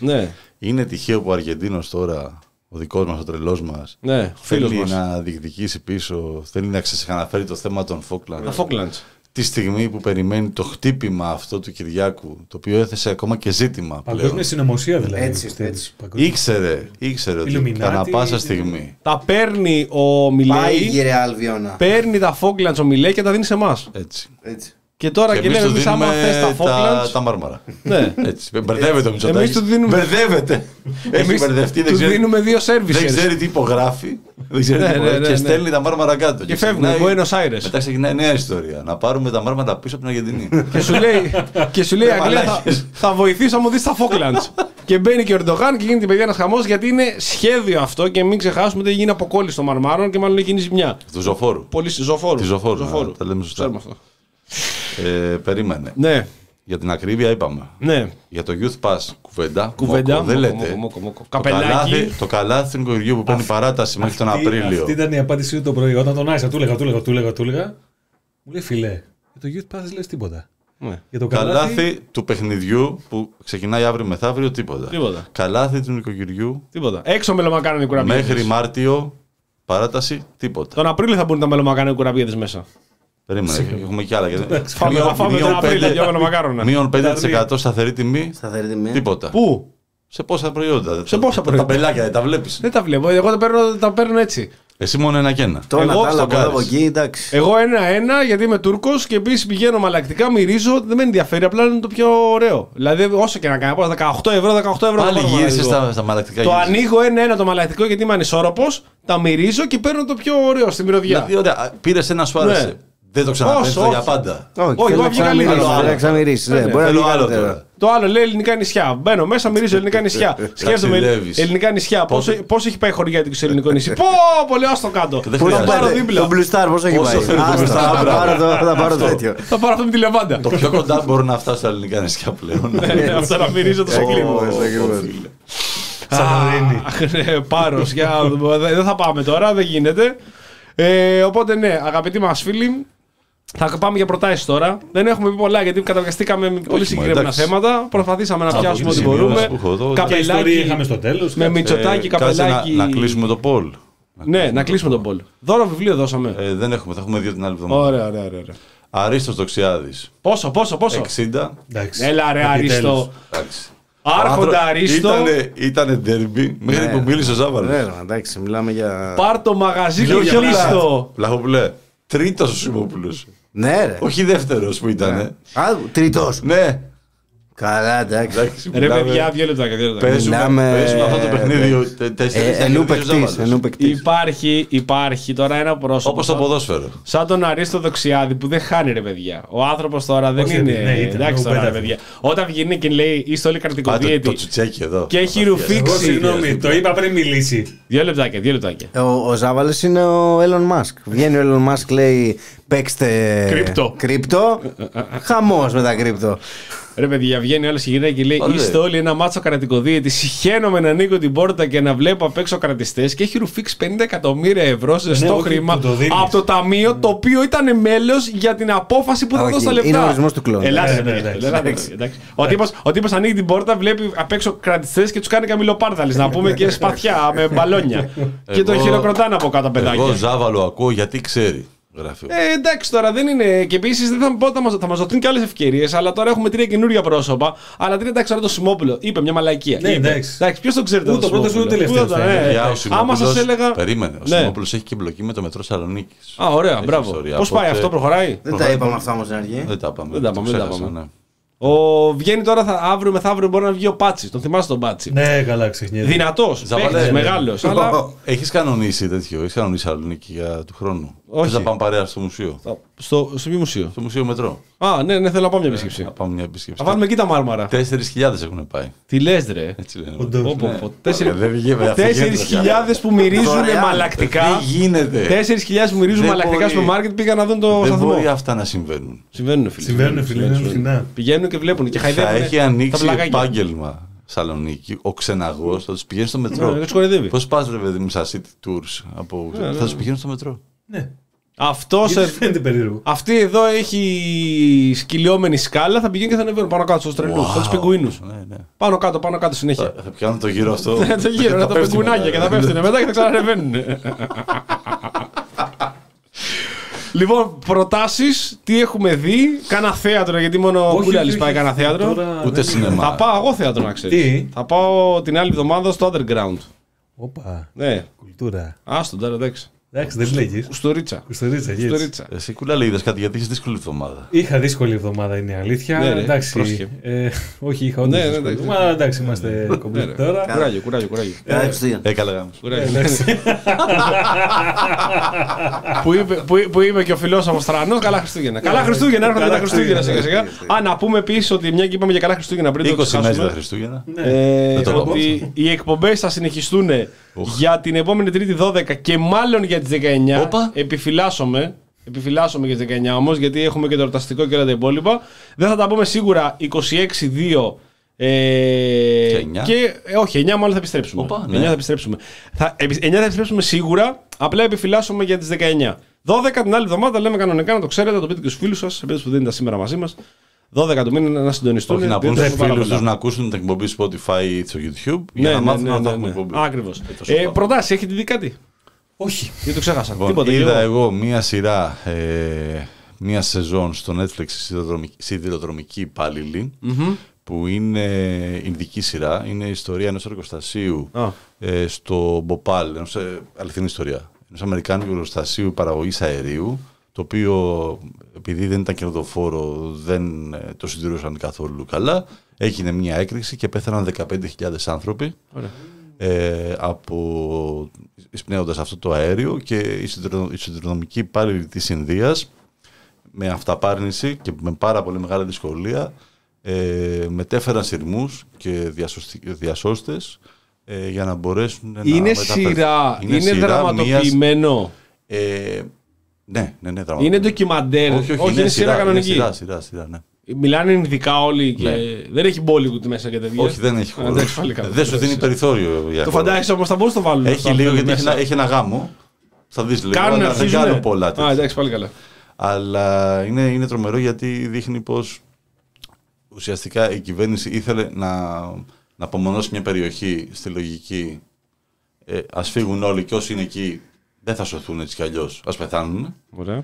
Και οι εργάτες των σιδηροδρόμων, αγνοώντας τις εντολές, έβαλαν σειρμούς. Είχαν τοπικό χειρισμό ή τηλεδιοίκηση?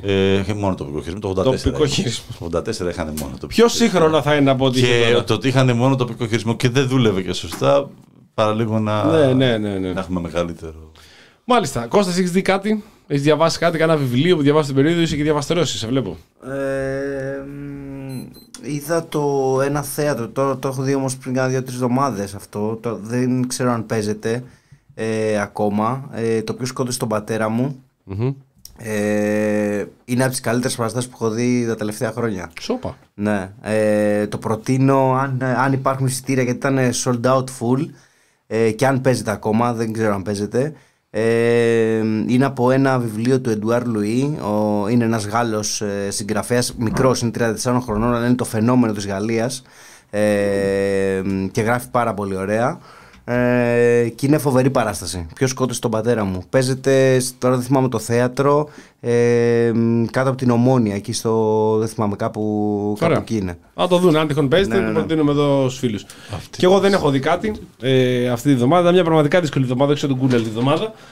Οπότε η εκπομπή έφτασε στο τέλος της. Το καταλάβατε από το ήχο Κάζιο που βάρεσε το ρολόι του Κούλαλη ότι η ώρα έχει φτάσει 11. Ως εκ τούτου, σιγά σιγά σας αποχαιρετούμε. Σας ευχαριστούμε πάρα πολύ που και σήμερα ήσαν τόσοι πολλοί και μας ακούσατε. Η εκπομπή θα παραμείνει στο YouTube. Πατάτε τα like σας και όλα τα υπόλοιπα που λέει εδώ ο Γιάννης εκεί. Ό,τι κουμπάκι πατάτε. Like, subscribe, κουτουνάκι. Μπαίνετε στις πλατφόρμες, βρίσκεται Νόστιμον Ήμαρ το κανάλι. Ακολουθείτε, κάνετε 5 αστεράκια αξιολόγηση. Ευχαριστούμε πάρα πολύ που έχουμε 5 στα 5 αστέρια μέσω αξιολόγηση. Μάλιστα. Μέση αξιολόγηση. Και ευχαριστούμε πάρα πολύ που έχουμε καταφέρει σχεδόν να τριπλασιάσουμε τα νούμερά μας από πέρσι. Ακριβώς. Spotify, Google Pods, Apple Pods και όπου ακούτε podcast. Ακούτε podcast εκείνος και εγώ. Την Πέμπτη βγαίνει και καινούργιο επεισόδιο με Παρασκευή Δημήτρη πρωί. Κούλαλη. Παρασκευή πρωί. Πέμπτη το ηχογραφούνε, ναι. Γιάννη Μπάκο, Μπάκο Κούλαλη. Και θα τα πούμε την επόμενη Τρίτη, 9 με 11. Μέχρι τότε όμως, μη χανόμαστε. Υπάρχουμε στα προσωπικά μας προφίλ, τα οποία είναι Χάρης Ζάβαλος, Γιάννης Μπάκος. Καληνύχτα, * Ευχαριστούμε πάρα πολύ την ακροάτρια και τον φίλο της που έχουν ονομάσει το γάτο τους Δημήτρη Κούλαλη. Για μας λέει τη φωτογραφία. Από Αρακά που τον λέγαν το γάτο, το λένε πλέον Δημήτρη Κούλαλη. Καλή αλλαγή. Καλή αλλαγή από Αρακά στην Δημήτρη. Στη φωτογραφία λοιπόν που μας έστειλε, ομολογούμε όλοι ότι μοιάζει όντως με τον Δημήτρη Κούλαλη. Το είπα κατευθείαν, το έγραψα κατευθείαν. Καταρχάς μοιάζει με τον γάτο. Είναι ίδιοι. Και εγώ αν είχα γάτο που ήταν αυτά τα μούτρα, τον έλεγα κατευθείαν Κούλαλη. Κούλαλη, έλα εδώ. Δημήτρης Κούλαλης ή αλλιώς ο γάτος. Ευχαριστούμε πάρα πολύ για την παρέα, να είστε καλά. Κώστας Βλαχόπουλος. Καλή νύχτα σε όλους. Θέλω να πω κάτι. Σήμερα ήταν στο τσακ να έρθει ο Θωμάς. Έλα τώρα, μας τρελάνεις. Ναι, με πήρε 8,5, πήρε τηλέφωνο. Πόσο τσακ ήτανε τελικά? Ήταν από κάτω και έφυγε. Έβαλε τα κλάματα. Πού είστε, ήρθα. Και έφυγε. Τα ξαναλέμε την επόμενη Τρίτη. Συνεχίζει το πρόγραμμα? Όχι, δεν συνεχίζει το πρόγραμμα. Μας πήρε ο γραμμένο, δεν πειράζει, την επόμενη Τρίτη. Σας ευχαριστούμε πάρα πολύ. Καλό βράδυ σε όλους, καλή συνέχεια. Ψυχή βαθιά.